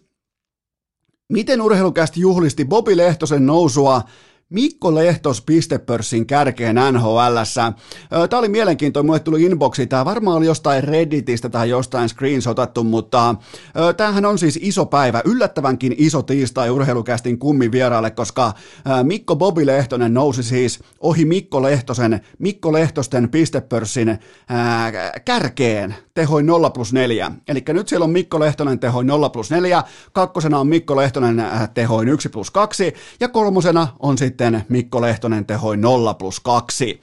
Eli jos mietitään se oikein näin, eli tässä on siis Mä, mä en nyt viittinyt käydä katsomassa, mä kuvittelen, että tämä on niinku Bobi Lehtonen, Bambi Lehtonen ja sitten tämä Kärpissä pelannut ää, numero 26 Lehtonen pakki. Mä uskoisin, että nämä on ne lehtoset, mitkä on nyt niinku tässä suuressa NHL, et, et, et, tota, varsin niinku kapeaksi kavennetussa NHL-pistepörssissä mukana. Pelkät Mikko Lehtoset mukana tässä kyseisessä. Ja Bobi Lehtonen johtaa tätä pörssiä. Aina siis piikkipaikka on aina piikkipaikka. Kuka, kuka tahansa voi tulla puhumaan mitä tahansa, mutta kyllä piikkipaikka on aina piikkipaikka. Mutta tota, jos sinä, kummikuuntelija nyt siellä, sä kannat sukunimeä Lehtonen, niin jos sä saat poikalapsen, niin eihän tällä osumatarkkuudella ole mitään epäselvää, minkä sä annat sille etunimeksi Eli jos sä oot Lehtonen, niin kyllähän sun pojasta tulee silloin Mikko, koska tossahan on suurin piirtein niinku, alkaako jopa niinku otsit olemaan sun puolella, että sun poikas pääsee NHL pelkällä Mikko Lehtonen nimellä. Herra Jumala, eikä siis jää kiikareille, vaan kaikki, kaikki luo, tuo vielä tehopaunoja pöytää. Mutta joo, Bobi Lehtosen kausi on niinku muuten, ei ole mennyt lainkaan niin kuin mä odotin, ja myöskään tämä nyt, niin, no, Columbus Blue Jackets on, on todella, on todella vaikeaa olla se ihmeitä tekevä sirkuskarhu, joka polkee yksipo, yksipyöräisellä fillarilla ympäri telttaa, kun se teltta on tulessa, pellet juoksee siellä saatana noiden palokunnan sammutuspeitteiden kanssa ja paloletkujen kanssa ja ihan siis täys sirkus päällä, mutta mä lupaan silti käydä myös Bobi Lehtosen sesonkia läpi tässä kevään mittaa vähän tarkemmin, mutta tämä ei todellakaan, tämä ei ole mennyt niin kuin me buditoitiin alkukaudesta, mutta Jukka Jalonen voi pelastaa kaiken. GM Kekäläinen, mä oon edelleen sitä mieltä, että ei muuta kuin puhelinta käteen ja paras GM puku päälle ja se Jukka Jalonen sinne pelastamaan koko toi sirkus. Seuraava kysymys. Löin ystäväni kanssa seuraavan vedon. Patrick Laine ei tee enää kolmella eri kaudella yli 40, yli 40, ää, yli 40 maalia urallaan. Tuli tasapuukki kertoimet, Eli onko hölmön asemassa nyt minä vai kaverini? Eli alleviivataan vielä toi. Eli hän löi siis vedon sen asian puolesta, että Patrick Laine ei yllä enää kolmea kertaa yli 40 maalin kausiin NHL. Noin. Nyt se on ehkä niinku jotenkin myös itselle jäsennelty vähän selkeämmin tämä kyseinen vedonlyöntiliuska, mutta Laineella on nyt siis näitä kyseisiä kausia kasassa yhteensä yksi kappale, eli vielä pitäisi pystyä ainakin se featti toistamaan kolmasti. Maalimäärät tähän saakka Laineen varsin tarunhohtoisella uralla on 36, 44, 30, 28 ja 12. Hmm, ähm, Kun sä katsot tendenssiä, sä katsot tuotantomääriä, sä katsot tiettyjä niinku, tehokkuus per osallistuminen tunnuslukemia, niin, niin mä en ihan omakohtaisesti, mä en tiedä millä järkiperustein tähän kyseiseen liuskaan voisi piirtää vastauksen kyllä. Tämä on ehdottomasti ei, jopa no way. Tämä on ihan no way materiaalia, koska tämä vaatisi aivan uskomattoman määrän onnekkaita tapahtumia, koska kun sä olet RFA NHL, niin valitettavasti sun persees kuuluu sille organisaatiolle halusit tai et yllättävän pitkään. Ja Kolumbuksessa mä voin luvata, tulkoo Jukkalainen, tulkoo, tuokaa Jokinen, tuokaa Puljujärvi, mutta tuossa porukassa ei tulla tekemään yli 40 maalin kausia, ei kulkaa, ei pitkään aikaan, joten tota, tämä vaatisi uskomattoman määrän onnekkaita laineen kannalta, ääri, äärimmäisen onnekkaita tapahtumaketjuja, koska fakta on se, että laine ei omaa tekopaikkaansa luo. Ja nyt joku voi mouhota jossain tesomalla, että no entäs se koko kentän kuljetus, tai se kun hän vei täysin turhassa tarpeettomassa tilanteessa Victor Hedmania ja sen jälkeen vippas kiekon katsomaan, mutta niin, no niiden lisäksi sitten se kolmas suoritus, no sitä ei ole, joten tota, eli pitäisi jotenkin saada trade tässä ja nyt mieluiten niin kuin välittömästi pikapuoliin seuraavien kuukausien aikana voittavaan joukkueeseen talentin keskelle ja nimenomaan tällaiseksi niin kuin yhden aseen avikkatähdeksi, joka ampuu vain tappaakseen ja saa olla myös se supertähti hyvinkin vapaassa roolissa, hyvinkin siis sellaisessa ilmapiirissä, jossa kaikki tiedostaa, että kyseessä on ihan täysin puutteellinen jääkiekkoilija kaikilta muilta mittaan. Mä, mä en ymmärrä, mikä Suomessa tämä keskustelukulttuuri on sen tiimoilta. Miksi me ei voida vaan myöntää, että Patrick Laine on hyvin keskinkertainen jääkiekkoilija, jolla on hyvin poikkeuksellinen yksi ase vyöllään, jota hän käyttää vain silloin, kun olosuhteet ovat täydelliset. Eihän, eihän sen pitäisi, eihän tosiasiat voi satuttaa ketään. Joten tota, Okei, eli siis tähän kyseiseen liuskaan oikea vastaus on ehdottomasti ei.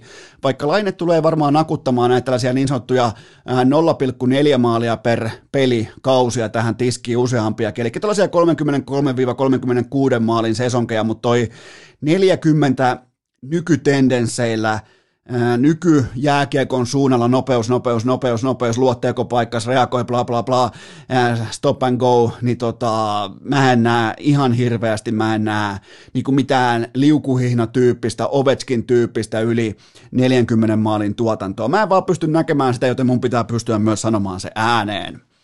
Seuraava kysymys.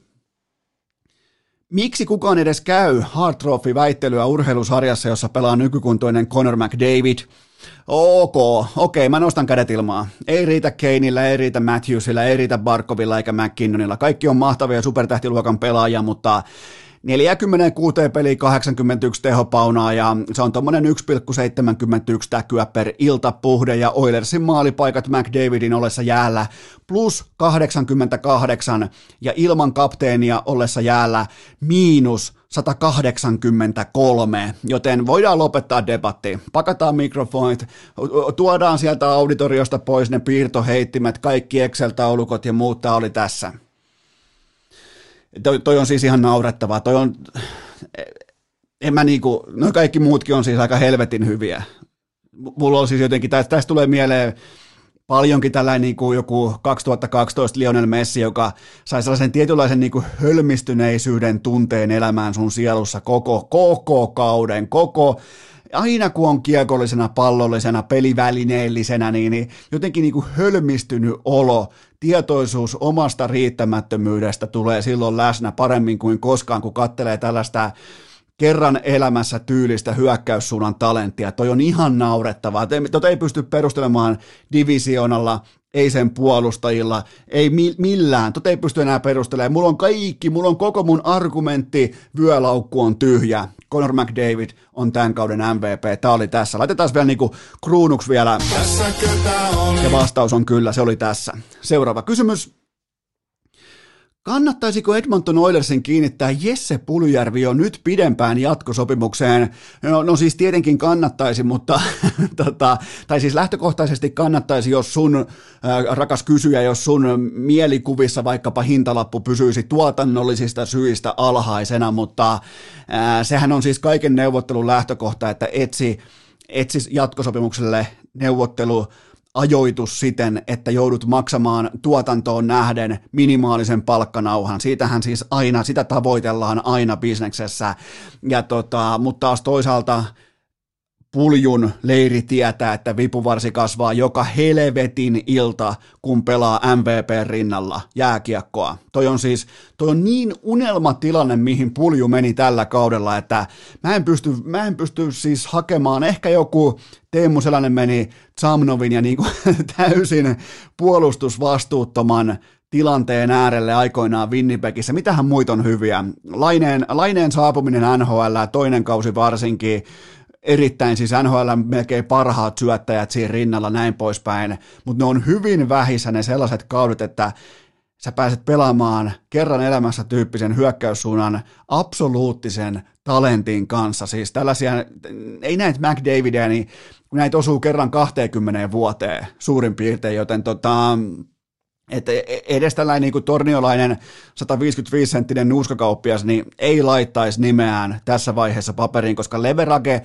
se, se voimistuu, se kehittyy, se kasvaa koko ajan, koska puljun pelkkä läsnäolo McDavidin rinnalla riittää tällaisiin viime yönä nähtyihin 0 plus 2 tuloksiin. Se on vaan ihan kylmä fakta, että paikan päälle saapuminen riittää tehokkaaseen jääkiekkoon. Okei, 45 matsia, vain 21 tehopistettä, mutta ollut paikoin epäonnekas, pelaa laadukasta tasapainoittavaa jääkiekkoa, jonka niin kuin McDavid on, se on tosi tärkeää, että McDavid on ainakin silmämääräisesti ottanut puljun pelityylin omakseen, eli se hyväksyy puljun läsnäolon hänen rinnallaan. Se on aika helvetin tärve, vaikka kaikki nyt varmaan ajattelee, että no sehän on sellainen nöösipoika, kilttipoika, mutta kyllä noi kuitenkin, no jotka omistaa omat organisaationsa, siis kun mennään tasolle McDavid, Crosby-kumppanit, niin tota, on niillä siellä kulisseissa, niillä on helvetinmoinen painoarvo, kenen kanssa ne haluaa pelata, ja nyt on tullut selväksi että McDavidille ei ole mitään sitä vastaa, että hän pelaa puljun kanssa,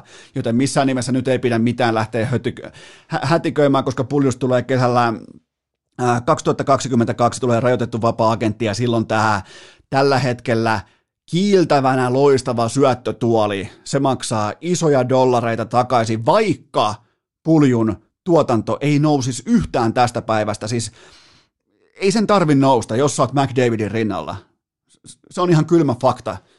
Se on, se on hyökkäyssuuntaan yksi kaikkien aikojen parhaista jääkiekkoilijoista ja, ja tota, se tulee myös maksamaan puljulle se tulee maksamaan useita, useita, useita, se tulee maksaa kymmeniä miljoonia dollareita parhaimmillaan puljulle se McDavidin niin kuin tällainen sukupolvitason talentti.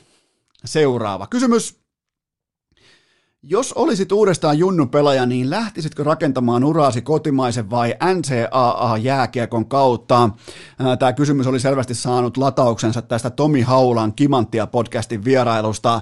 Tämä nimittäin tuli myös silloin samassa aikaikkunassa sen äh, kyseisen vierailu, joka oli todella älykä, älykäs vierailu, fiksu vierailu, mun mielestä todella onnistunut vierailu äh, tota, Tomi Haulalta erittäin älykästä asiaa liittyen yliopistojääkiekkoon, jääkiekkoilijan uran rakenteeseen, suunnitelmallisuuteen, kaikkeen tähän. Ihan siis niin kuin täysin häpeämättä kertoo, että 12-vuotiaana Erik Haulalle lyötiin niin kuin ehdot kouraa, että hei, ura rakennetaan näin. Ja voi kuulostaa jonkun mielestä tylyltä, jonkun mielestä taas kuulostaa jämptiltä, niin kuin, miten voisi sanoa, fokusoitumiselta siihen, missä ollaan hyviä. Silloin lopetetaan kaiken maailman uppopallot ja lippupallot ja pingikset ympäriltä ja fokus siihen, mistä voi tulla ammatti, joten hyvin mielenkiintoinen nimenomaan, koska itse tykkään yliopistourheilusta ja tykkään katsoa sitä, ja, mutta joka tapauksessa niin, niin, niin tota, tämä, itse asiassa tämä kyseinen asia oli omakohtaisesti tapetilla suurin piirtein päivälleen 17 vuotta sitten ja ää, nyt vasta niin kuin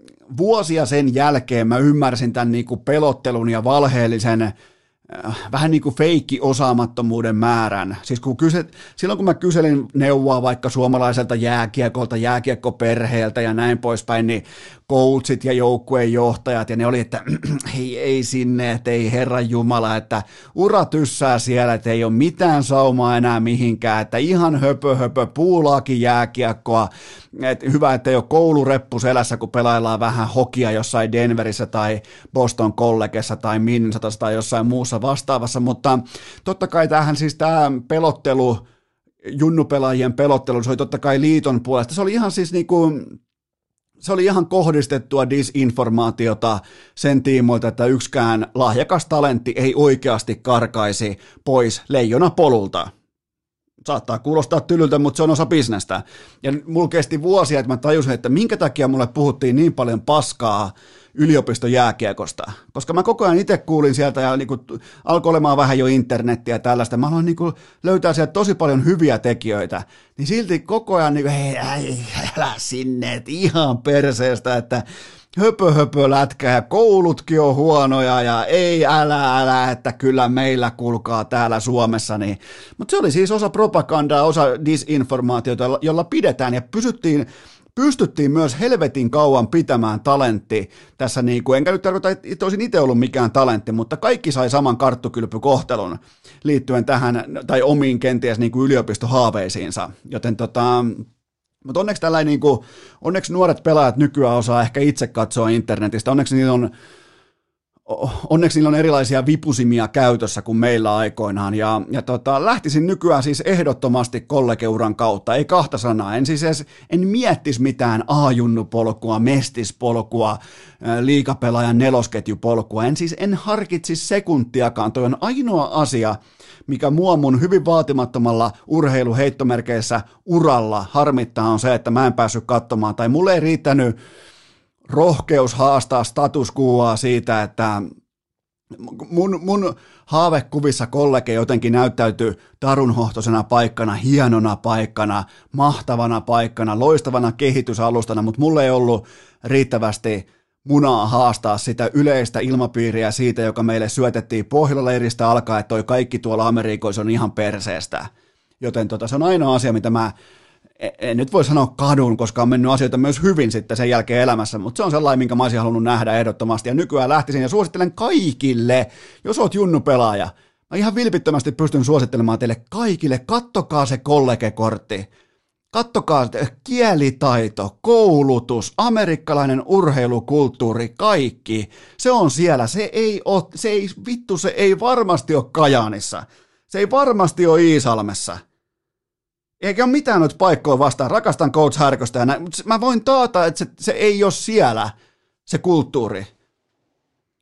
Se, se, ja mä voin joskus puhua tästä enemmänkin ja näin poispäin, mutta tota, mä, mä oon ihan varma, että nuoremmat kuuntelijat, jotka pelaatte vaikka jääkiekkoa tai mitä tahansa muutakin urheilulajia, niin, niin teistä ehkä suurin piirtein prosentti yltää tonne, tai puoli prosenttia, pari promillea yltää tuohon niin kuin NHL, KHL-tason miljooniin. Kun te, teidän pitää olla silloin jo varmoja siitä, että teissä on jotain hyvin poikkeuksellista.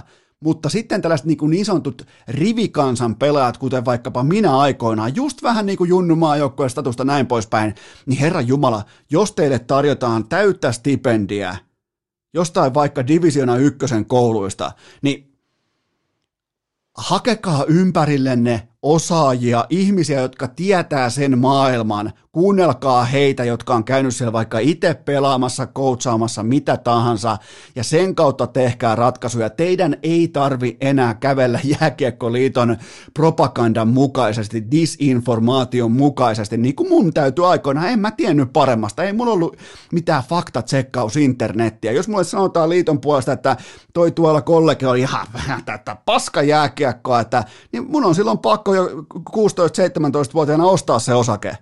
Mä totean vaan, että no onpas se sitten huonoa, että no en mä varmaan sinne lähde, että, että varmaan haaveilen tästä vittu alan pelaamaan jotain Suomisarjaa saatana nelosketjussa ja, ja jätän sadan euron matkalaskun per kuukausi. Että varmaan se on se haave sitten. Muistakaa, siellä on sellainen kuin yliopistojääkiekko, ne tarjoaa sulle koulutuksen kaiken. Ja okei, tämä nyt menee vähän jo kuin mä olisin teidän agentti, mutta, mutta joo, se on ainoa asia, mitä mä kadun. Ei nyt voi sanoa kadun, mutta se on sellainen, mitä mä, kortti, minkä mä olisin halunnut nähdä. Seuraava kysymys. Voittaako Oms keskiviikkoiltana Gagarin kapin? No se on kutosfinaali kotikenttä ja siis heittomerkeissä kotikenttä, mutta kuitenkin tämä on sanomattakin selvää, että tämä on nyt Oliver Kaskelle, Ville Pokalle ja kumppaneille Ilja Kovatsukille. Tämä on aikamoinen jättimatsi, koska ne lähti alta vastaan tähän finaalisarjaan. Niin kuin kenties muutenkin vähän koko playoffeihin, ei nyt minä niin kuin tällaisen sokki yllättäjänä, mutta kuitenkin pientä tällaista piskuisen alta vastaajan viittaa on ollut jaossa ja mun mielestä KHLssä Mun mielestä tämän kauden, tämän kevään KHL on pelattu välieristä lukien kerrassaan fantastista jääkiekkoa, uhrautuminen, voiton tahto, vähän niin kuin jollekin suuremmalle taholle, tunnelataukselle pelaaminen. Mä en tule enää koskaan väheksymään yleisön ja fanien tunnelman, tunteen merkitystä jääkiekossa.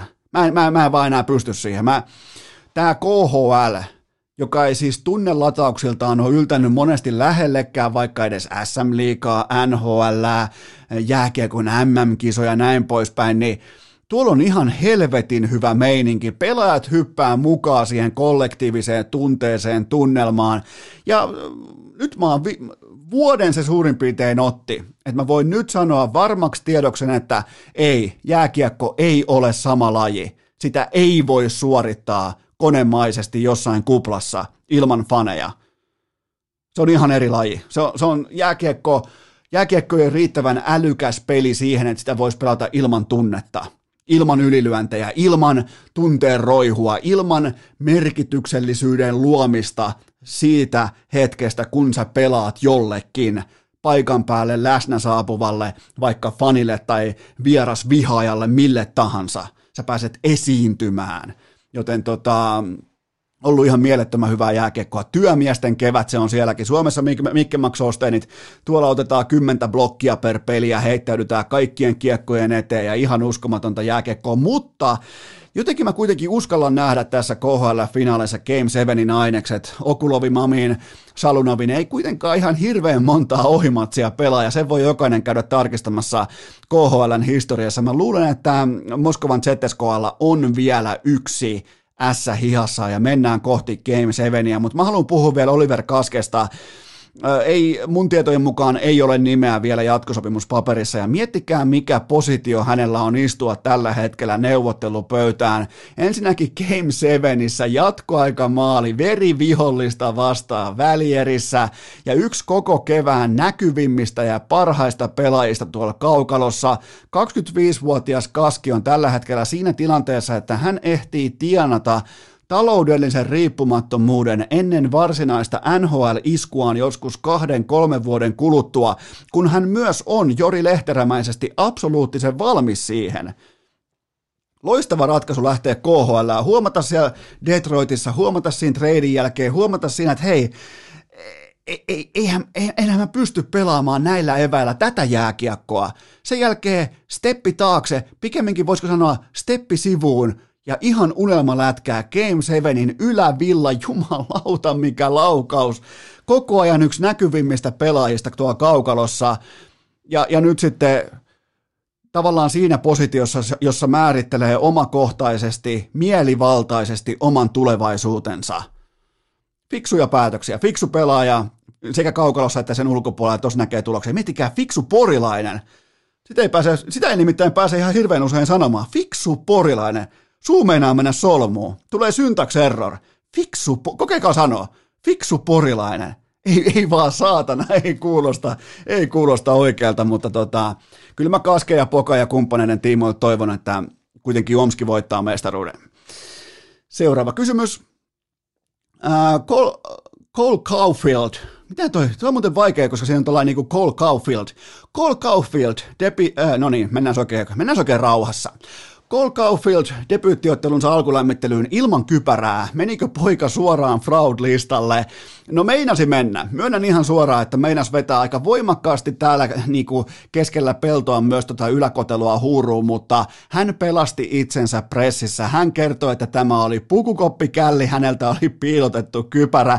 Tai tässä tapauksessa riittää se, vähän niin kuin tälleen Arturi Lehkos mm, sanotaanko Arturi Lehkos henkeä noudattaa, että riittää se, että laitetaan kypärä sinne ylähyllylle, koska eihän toi Kauffieldi ikinä sitä saa sieltä napattua itselleen, mutta erittäin sympaattinen nuori kaveri, yhtä isoa hymykuoppaa ja, ja tota, mun mielestä vähän liian somenälkäinen jätkä, mummakuun. Siis mummakuun voi olla just se, mistä tykkäät, mutta hän tietää, että siellä on Montrealissa nyt koko saatanan TSN, kaikki sportsnetit, kaikki mediat paikalla, niin eiköhän reeneissä olla sitten ihan pelkästään Neymareita. Somenälkää vähemmälle, suoritusta korkeammalle, joten oo ensin kentällä jotakin ja kokeile sen jälkeen olla somessa jotakin. Se on aika mielenkiintoinen marssijärjestys nykypäivän jääkiekkoille, mutta ottakaa, ottakaa mallia vaikka Alexander Barkovista. Ole ensin kentällä jotakin, oo sen jälkeen tarvittaessa somessa jotakin. Ja tämä sopii mun mielestä kaikille junnupelaajille. Ottakaa mallia Barkovista, ottakaa mallia Lundelista kumppaneista. Mä en halua kuulla mitään mouhoamista sellaisilta pelaajilta, joilla on absoluuttiset nollanäytöt kaukalossa. Seuraava kysymys. Mitä helvettiä Winnipeg Jets tekee Christian Vesalaisen kanssa, tai Ville Heinolan kanssa, tai Sami Nikun kanssa? Onpa, niitä oli tällä vähän niin kuin parahdustyyppinen kysymys, ja tota, no Christian Vesalaisen kanssa mun mielestä Jetsillä ei ollut koskaan minkään näköistä niin kuin relevanttia suunnitelmaa siitä, että minkälainen on meidän talentti, minkälainen tämä meidän pelaaja on, mitä se voisi tuoda meidän organisaatioon, miten meidän pitäisi pystyä tarjoamaan hänelle kehitys, ponnahduslautaa sille tasolle, jotta hänestä voisi tulla NHL-pelaaja. Ei ole pelannut ikinä NHL-ottelussa urallaan yli 10 minuuttia. Se mun mielestä kertoo ihan kaiken. Ollut tuolla jo kolme vai peräti neljä vuotta ison veden takana. Ville Heinolan kanssa oltiin vähän enemmän tai vähemmän viime kauden alussa nimenomaan viime kauden alussa pakkoraossa, jonka jälkeen sitten päätettiin ottaa kerralla kolme askelta taaksepäin. Mä en tiedä sitäkään tilannetta, miten se menee siellä. Ja Sami Nikun olemassaolosta tuskin tiedetään seuran toimistolla yhtään mitään. AHLn paras pakki aikanaan nyt ihan siis absoluuttinen nobody. En tiedä, menikö sitten, menikö jotenkin niin kuin pärstä kuvat uuteen uskoon, kun otti, leikkasi Fledansa vai mitä tapahtui, mutta mutta näiden kolmen suomalaispelaajan osalta niin ei nyt kauhean lupaavalta näytä. Kun puuttuu ihan selvästi suunnitelma siitä, että, että mihin oltaisiin menossa, jos mennään ylipäätään mihinkään suuntaan. Ja mun mielestä kuitenkin kaikissa näissä pelaajissa on ehdotonta talenttia, varsinkin Heinolassa, mutta mä en jäkään valmis, valmis hylkäämään Kristian Vesalaista, joka pystyy pelaamaan modernia jääkiekkoa. Sami Niku on näyttössä antanut jo AHL, joten tota, Ehkäpä vaan niin kuin yhteenveto voi olla se, että Jetsin organisaatio iski kaikki suomipojat kylmästi vihalistalle sen jälkeen, kun Laine halusi ulos. Seuraava kysymys. Mitä otetaan seurantaan mestarien liikan viikolle?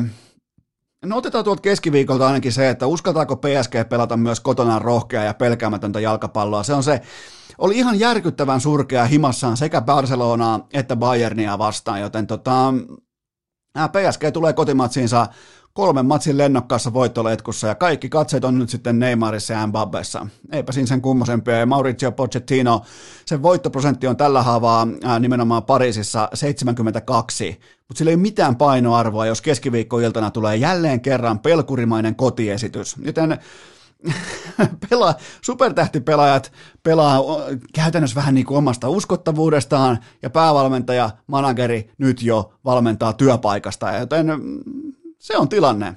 Ei vaan voi kolmatta kertaa putkea paskoa kotona housuunsa. Seuraava kysymys. Oliko Florentino Perez oikeassa, kun hän linjasi, että 16-24-vuotiaat eivät ole kiinnostuneita jalkapallosta?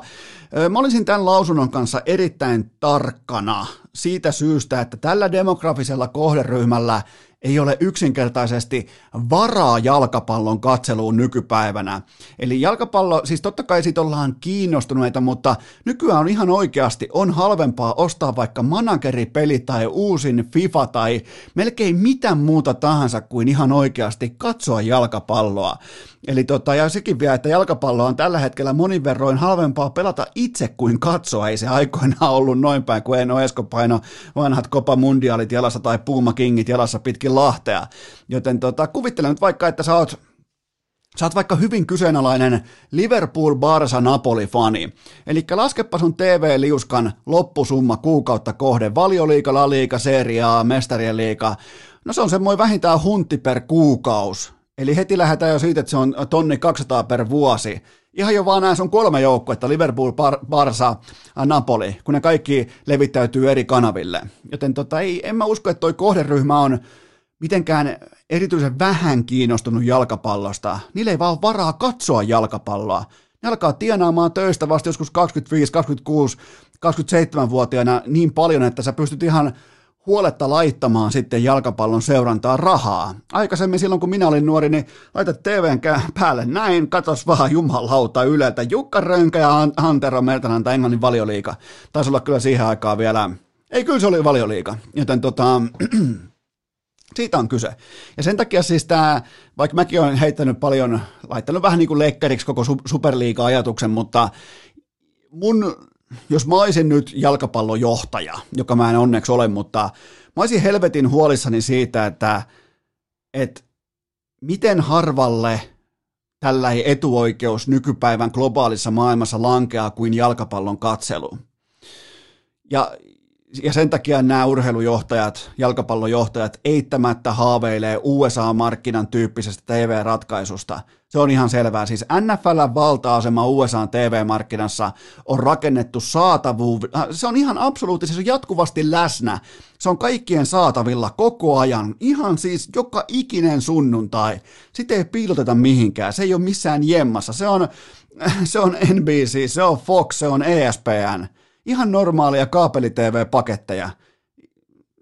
Kaikille ihmisille. Joten tota, mä uskoisin, että tämä toimintatapa halutaan kopioida myös kuningaspelille, koska, koska tota, no joo, jos on itsellä rahapussissa 300 euroa rahaa, niin turha, turha lähteä neuvo- neuvomaan tahoja, joilla on siellä niin kuin kymmeniä miljardeja. Mutta siis lähtökohtaisesti mä en, mä en välttämättä ole eri mieltä Peresin kanssa siitä.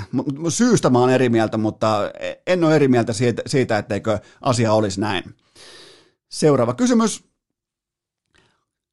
Taide ja kulttuuri sai hallitukselta tukea noin 120 miljoonaa euroa, kun taas liikunta tyytyi 18 miljoonan euron pottiin. Menivätkö nallekarkit tasaan? No ei nyt tietenkään mennyt, mutta sitten taas tullaan siihen, että kenen kanssa joku vaikka kulttuuriministeri menisi liikunnan puolella iloiseen kaverikuvaan, kun on vähän annettu tukea. Ku- kuvitteletteko, että se niin hallituksen viisikko menee ottamaan nyt sitten kaverikuvia jonkun 49-vuotiaan varastomiehen kanssa, joka valmentaa D-junnuja jossain Kuusankoskeen hiekkakentällä umpisateessa. No ei varmasti halua niihin kaverikuviin. Siellä oli sauma vähän, tietsä, kutittaa nyt oikeasta kohdasta koko suomalaisen artistitaivaan merkittävimpiä supertähtiä, siis näitä jättimäisiä supertähtiä. Kyllähän niiden suosio painaa vaakakupissa helvetin paljon enemmän kuin jonkun kasvottoman liikuntaperheen hetkellinen selkään taputtelu. Joten tota, muistakaa aina se, että politiikka lähtökohtaisesti on aina reagointia meteliin. Kova äänisen valta on 2021 suurempi kuin koskaan – kova äänisyydellä on voitettu USAn presidenttivaalitkin lähivuosien aikana. Joten tota, artistit piti, artistit löi nyrkillä pöytää vuoden ja ne ansaitsi sen potin. Liikunnan puolesta, hmm, no, no, jokainen varmaan ymmärtää, mistä on kyse. Ei liikunnan puolesta kukaan hakan, hakannut nyrkkiä pöytään, mutta se on surullista, että liikunnan merkitystä ei ymmärretä, koska se lopullinen hintalappu sitten ää, niin kuin terveysvaiku, niin kuin terveyden kautta mitattuna, terveysongelmien kautta mitattuna, kaikki tämä sitten, se loppulasku, kun se lähtee kertautumaan, lumipallo pyörii väärään suuntaan, eikä se ole mitään kaunista lunta, se on ihan täyttä niin kuin sellaista pientä, pienikokoisen ketun paskaa, sitä alkaa, tiedätkö, kerääntymään isolle pallolle, niin se lasku on sitten joskus tuolla tulevaisuudessa seuraavalle sukupolvelle, se on helvetin iso. Se, että liikunta on nyt katsottu vähän tässä pandemian aikana, että ei, nyt katso ei mitään liikuntaa, jonka pitäisi olla suurin piirtein prioriteetti numero yksi. Mutta joo, ton takia ne nallekarkat ei mennyt tasan, koska artistit, kulttuuri, taide, ne piti itsestään todella hyvin meteliä. Kokonaisen vuoden putkeen ne ansaitsee jokaisen euron siitä syystä, että ne piti rohkeasti, ryhdikkäästi itsestään meteliä. Seuraava kysymys. Voitko antaa arviosi siitä, että miltä sijoilta tämä OG tulee löytymään maailmanlistalla vuoden 2021 aikana? No mun paperissa tämä OG, miten se nyt pelaa, niin se on top 3 tai boost. Mä teen tämän nyt ihan selväksi. Tämä porukka on real deal, eli todellinen sopimus. Nimittäin vaikkapa Fase eilen, ne kohta sen luokan karttukylvyn, ensin Nukessa, sen jälkeen Miragessa, että tätä se nyt tulee sitten olemaan – Aleksi P teki koko ajan, tai niin kuin, jos lähdetään tuon joukkueen uudelleen strukturoinnista, niin, niin Aleksi P teki ihan tismalleen oikeat pelaajavalinnat, ja kattokaa nyt noita ajoituksia, roolituksia, koolauksia, kaikkea. Se on ihan kuin katsoisi jotain, jotain tanssisuoritusta, taitoluistelua, missä jokaiselle askelmalle on oma merkityksensä, ajoituksensa, joten toi on hyvää, hyvää kynttää, toi on laadukasta kynttää. OG on tällä hetkellä tällä uudella kokoonpanollaan siellä 19, ja esimerkiksi vaikka suomalainen havu löytyy täysin oikeutetusti sieltä 14. Mä povaan OGlle elokuuhun mennessä top 5 sijoitusta, ja toi Flame Z, eli liekki, liekki Z, Flames on juuri sitä, mitä toi porukka on kaivannut siihen Luciferin tontille. Eli näin tehdään onnistuneita pelaajan rekrytointeja ja nyt ne toimittaa sitten itseään. Niiden investointi alkaa näkyä nyt sitten toiseen suuntaan, eli plussarakkeeseen. Ja, ja tota, tottahan toi Aleksi B:n ohut sählypanta, joka on vilahtanut kuvissa aikaa jo, niin se vaatii vielä vähän totuttelua, mutta toisaalta mä pitkä, pitkän linjan alkuperäisenä OG-fanina, niin mun pitää olla valmis kaikkeen, mutta toi on ihan oikea porukka, ne pelaa hyvää kynttää ja ja tota, toi eilinen, eilisillan näytös oli yksi varmaan niiden parhaista peleistä koko OGn CS-porukan olemassaolon historiassa. Seuraava kysymys. Kauanko urheilukästä aikoo vaieta Devicein jättisiirrosta pyjama-ninjoihin? No tämä oli siis, tämä oli aikamoinen shokki, koska tota, tämä on siis ihan sama kuin Sidney Crosby täyden hiljaisuuden keskellä siirtyisi ilman minkäänlaisia ennakkohuhuja vaikkapa Montrealiin. Ihan siis käsittämätön asia. Mä en siis, mä en edes tiedä Devicein oikeita nimeä, mutta sen mä tiedän, että hän on kytkinten kytkin. 18 MVP pystiä Astraliksessa, joista kaksi majoreilla, yksi suurimmista koskaan ja nyt siis Ruotsin suuntaan, jossa hän on asunut jo tovin. Mutta se, sen mua tässä kiehtoo eniten, että kun Device on kuitenkin yksi suurista, ehkä äh, Simple, Jaivu, Device, pari muuta on sellainen niin kuin vuoren huippu tuossa lajissa, niin miten ihmeessä – tämä pidettiin omana tietona tuollaisen niinku CSN palstahuhukulttuurin ytimessä. Aivan uskomattoman kova suoritus kaikilta osallisilta, ja sen takia se tuli viimeisen päälle usk- niinku ihan siis A-luokan shokkina. Ja nyt sitten tota, se on kyllä jännä, että nyt sitten yksi kaikkien aikojen kylmimmistä, tylyimmistä avikoista pelaa pyjama yllään jatkossa. Eli Ninjat pyjamoissaan on hänen uusi osoitteensa ja tota, siellä rakennetaan nyt sitten seuraavaa menestystarinaa, mutta oli kyllä aikamoinen pommi. Seuraava kysymys. Pitääkö ensin nykyformista olla sittenkin huolissaan?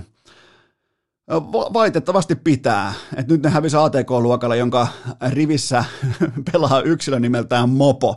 Mä en päässyt siitä tässä ensin tappiossa yli, että ne hävisi pelaajalle, jonka nimi oli Mopo. Okei, se on ton Mopos, se nimi pitää sanoa, mutta mulle se oli ihan pelkkä Mopo. Ja toi ensin tällä hetkellä toi Ensen suoritus tavallaan on mopo, jolla pitäisi pystyä ajamaan moottoritiellä.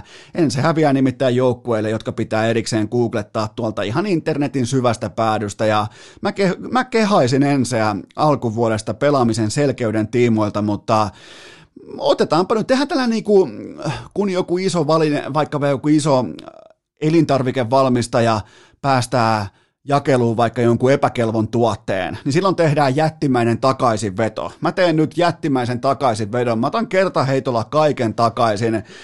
Vaikuttaa siltä, että Snappi ei kykene johtamaan peliä ja pelaamaan itse edes siedettävästi samaan aikaan. Se, se vuotaa ihan helvetisti. Se, se voi olla hyvä pelin koola ja näin poispäin, mutta se tekeminen sen aseen pyssyn kanssa, se on kuitenkin pyssypeli, niin sen pyssyn kanssa tekeminen vuotaa ihan helvetisti, ottaa ihan jättimäisiä tappiolukemia, ihan siis miinusparoni äh, tyyppisiä tappiolukemia jatkuvasti omaan nuottaansa ja sitten taas äh, Spinks ja Dyssa, ne pitää vuorotellen näköjään off-päiviä. Joku Spinksi voi olla ihan kuningas jossain vaikka nukessa, tiistaina ja torstaina jätkä ei näy missään. Ja Dyssa pystyy ihan samaan, ihan tismalleen samaan tendenssiin, ei ole koskaan samaan aikaan serverillä, joten tota, Aleksi Allu Jalli on tällä hetkellä oikeastaan ainoa tasainen suorittaja tuossa porukassa, ja Allu on nyt ollut 1100 päivää ensin johtava pelaaja, joukkueen alkuperäinen rakentaja, ja mä voisin melkein todeta, että tämä käsillä oleva tilanne saattaa olla peräti masentavin, koska on tosi vaikeaa nähdä, jopa niin kuin tällaisena CS kotisohva turistina, että jos menossa johonkin suuntaan toi porukka, kun katsoo, että niiden pitäisi pystyä mätsäämään tasaisesti maailman top 20 kanssa ja, ja tuota se 20, nimenomaan se 20 osasto, se liikkuu päinvastaiseen suuntaan kuin ense. Joten tota, ei, ei, näytä, ei näytä hyvältä nyt Aleksi Jallen porukalla, ei sitten, ei yhtään. No, ei, sellaista se on se, se, sellaista se on se kynttä. Seuraava viimeinen kysymys. Menikö diilin finaali oikein ja saiko Jaajo itselleen oikean voittajan? No mä en suostu siis ex-diili-fanaatikkona edes kommentoimaan asiaa, koska diili mun papereissa kuoli vuoden 2009 jälkeen, kun Yeti, Jetro Roosted ei ollut enää mukana. Se oli siis niin kaikkien aikojen Goat-sesonki, että mun mielestä näitä nykypäivän diilejä on turha edes tehdä. Ne oli kuulkaa mahtavia aikoja 2009. Mun omakohtaisessa henkilökohtaisen Facebook-tilin statuksen statuksessa. Mä en käyttänyt Facebookia mihinkään oikeastaan muuhun kuin diilin live-seurantaan. Eli mä laitoin statuksen, missä luki, että diili, live-seuranta ja sinne tulee varmaan tuolla niin kuin ehkä 6-7 mun kaveria seuraamaan. Se oli vähän niin kuin alkuperäinen, se oli käytännössä niin kuin Twitter ennen Twitteriä. se, tota, ja silloin oli myös niin kuin oppi, hakemassa silloin Eno Eskolta oppia myös tällainen kaveri kuin Niku, Hu, Niku Hall, joka, joka tota, nykyään pyörittää äärimmäisen suosittua diilipodcastia, joten tavallaan niin kuin jos, jos Niku, jos kuuntelet, jos joskus voitat jotain palkintoja nimenomaan tähän diilipodcastiin liittyen, niin tota, tiedät varmaan, että kelle ne palkinnot sitten toimitetaan. Joten tota, se oli kyllä hieno kausi silloin Jeti. Jeti myi ihan kaikkea. Silloin oli siellä omat kaverit ja rikko jokaista sääntöä saatana ja ihan mitä tahansa, mutta tota, nykyään mä en, en ole katsonut yhtään jaksoa tällä kaudella, mutta tota, lämmöllä muistelen Jetin, Jetin kultavuosia ja sitä, että oli omassa Facebook-statuksessa, Facebook, jota mä en edes käytä enää, niin siellä oli live-seuranta ja se oli vähän niin kuin tällainen Twitter, Twitter-henkinen seuranta aina kyseisestä jatkosta, jaksosta, mutta vain omien kaveri, äh, kavereiden kanssa. Mutta joo, silloin oli sipsit kulhossa ja maanantajilta kaikki hyvin. Mikään ei ole enää samaa, paitsi se, että me tehdään nyt sellainen juttu, että torstaina jatkuu.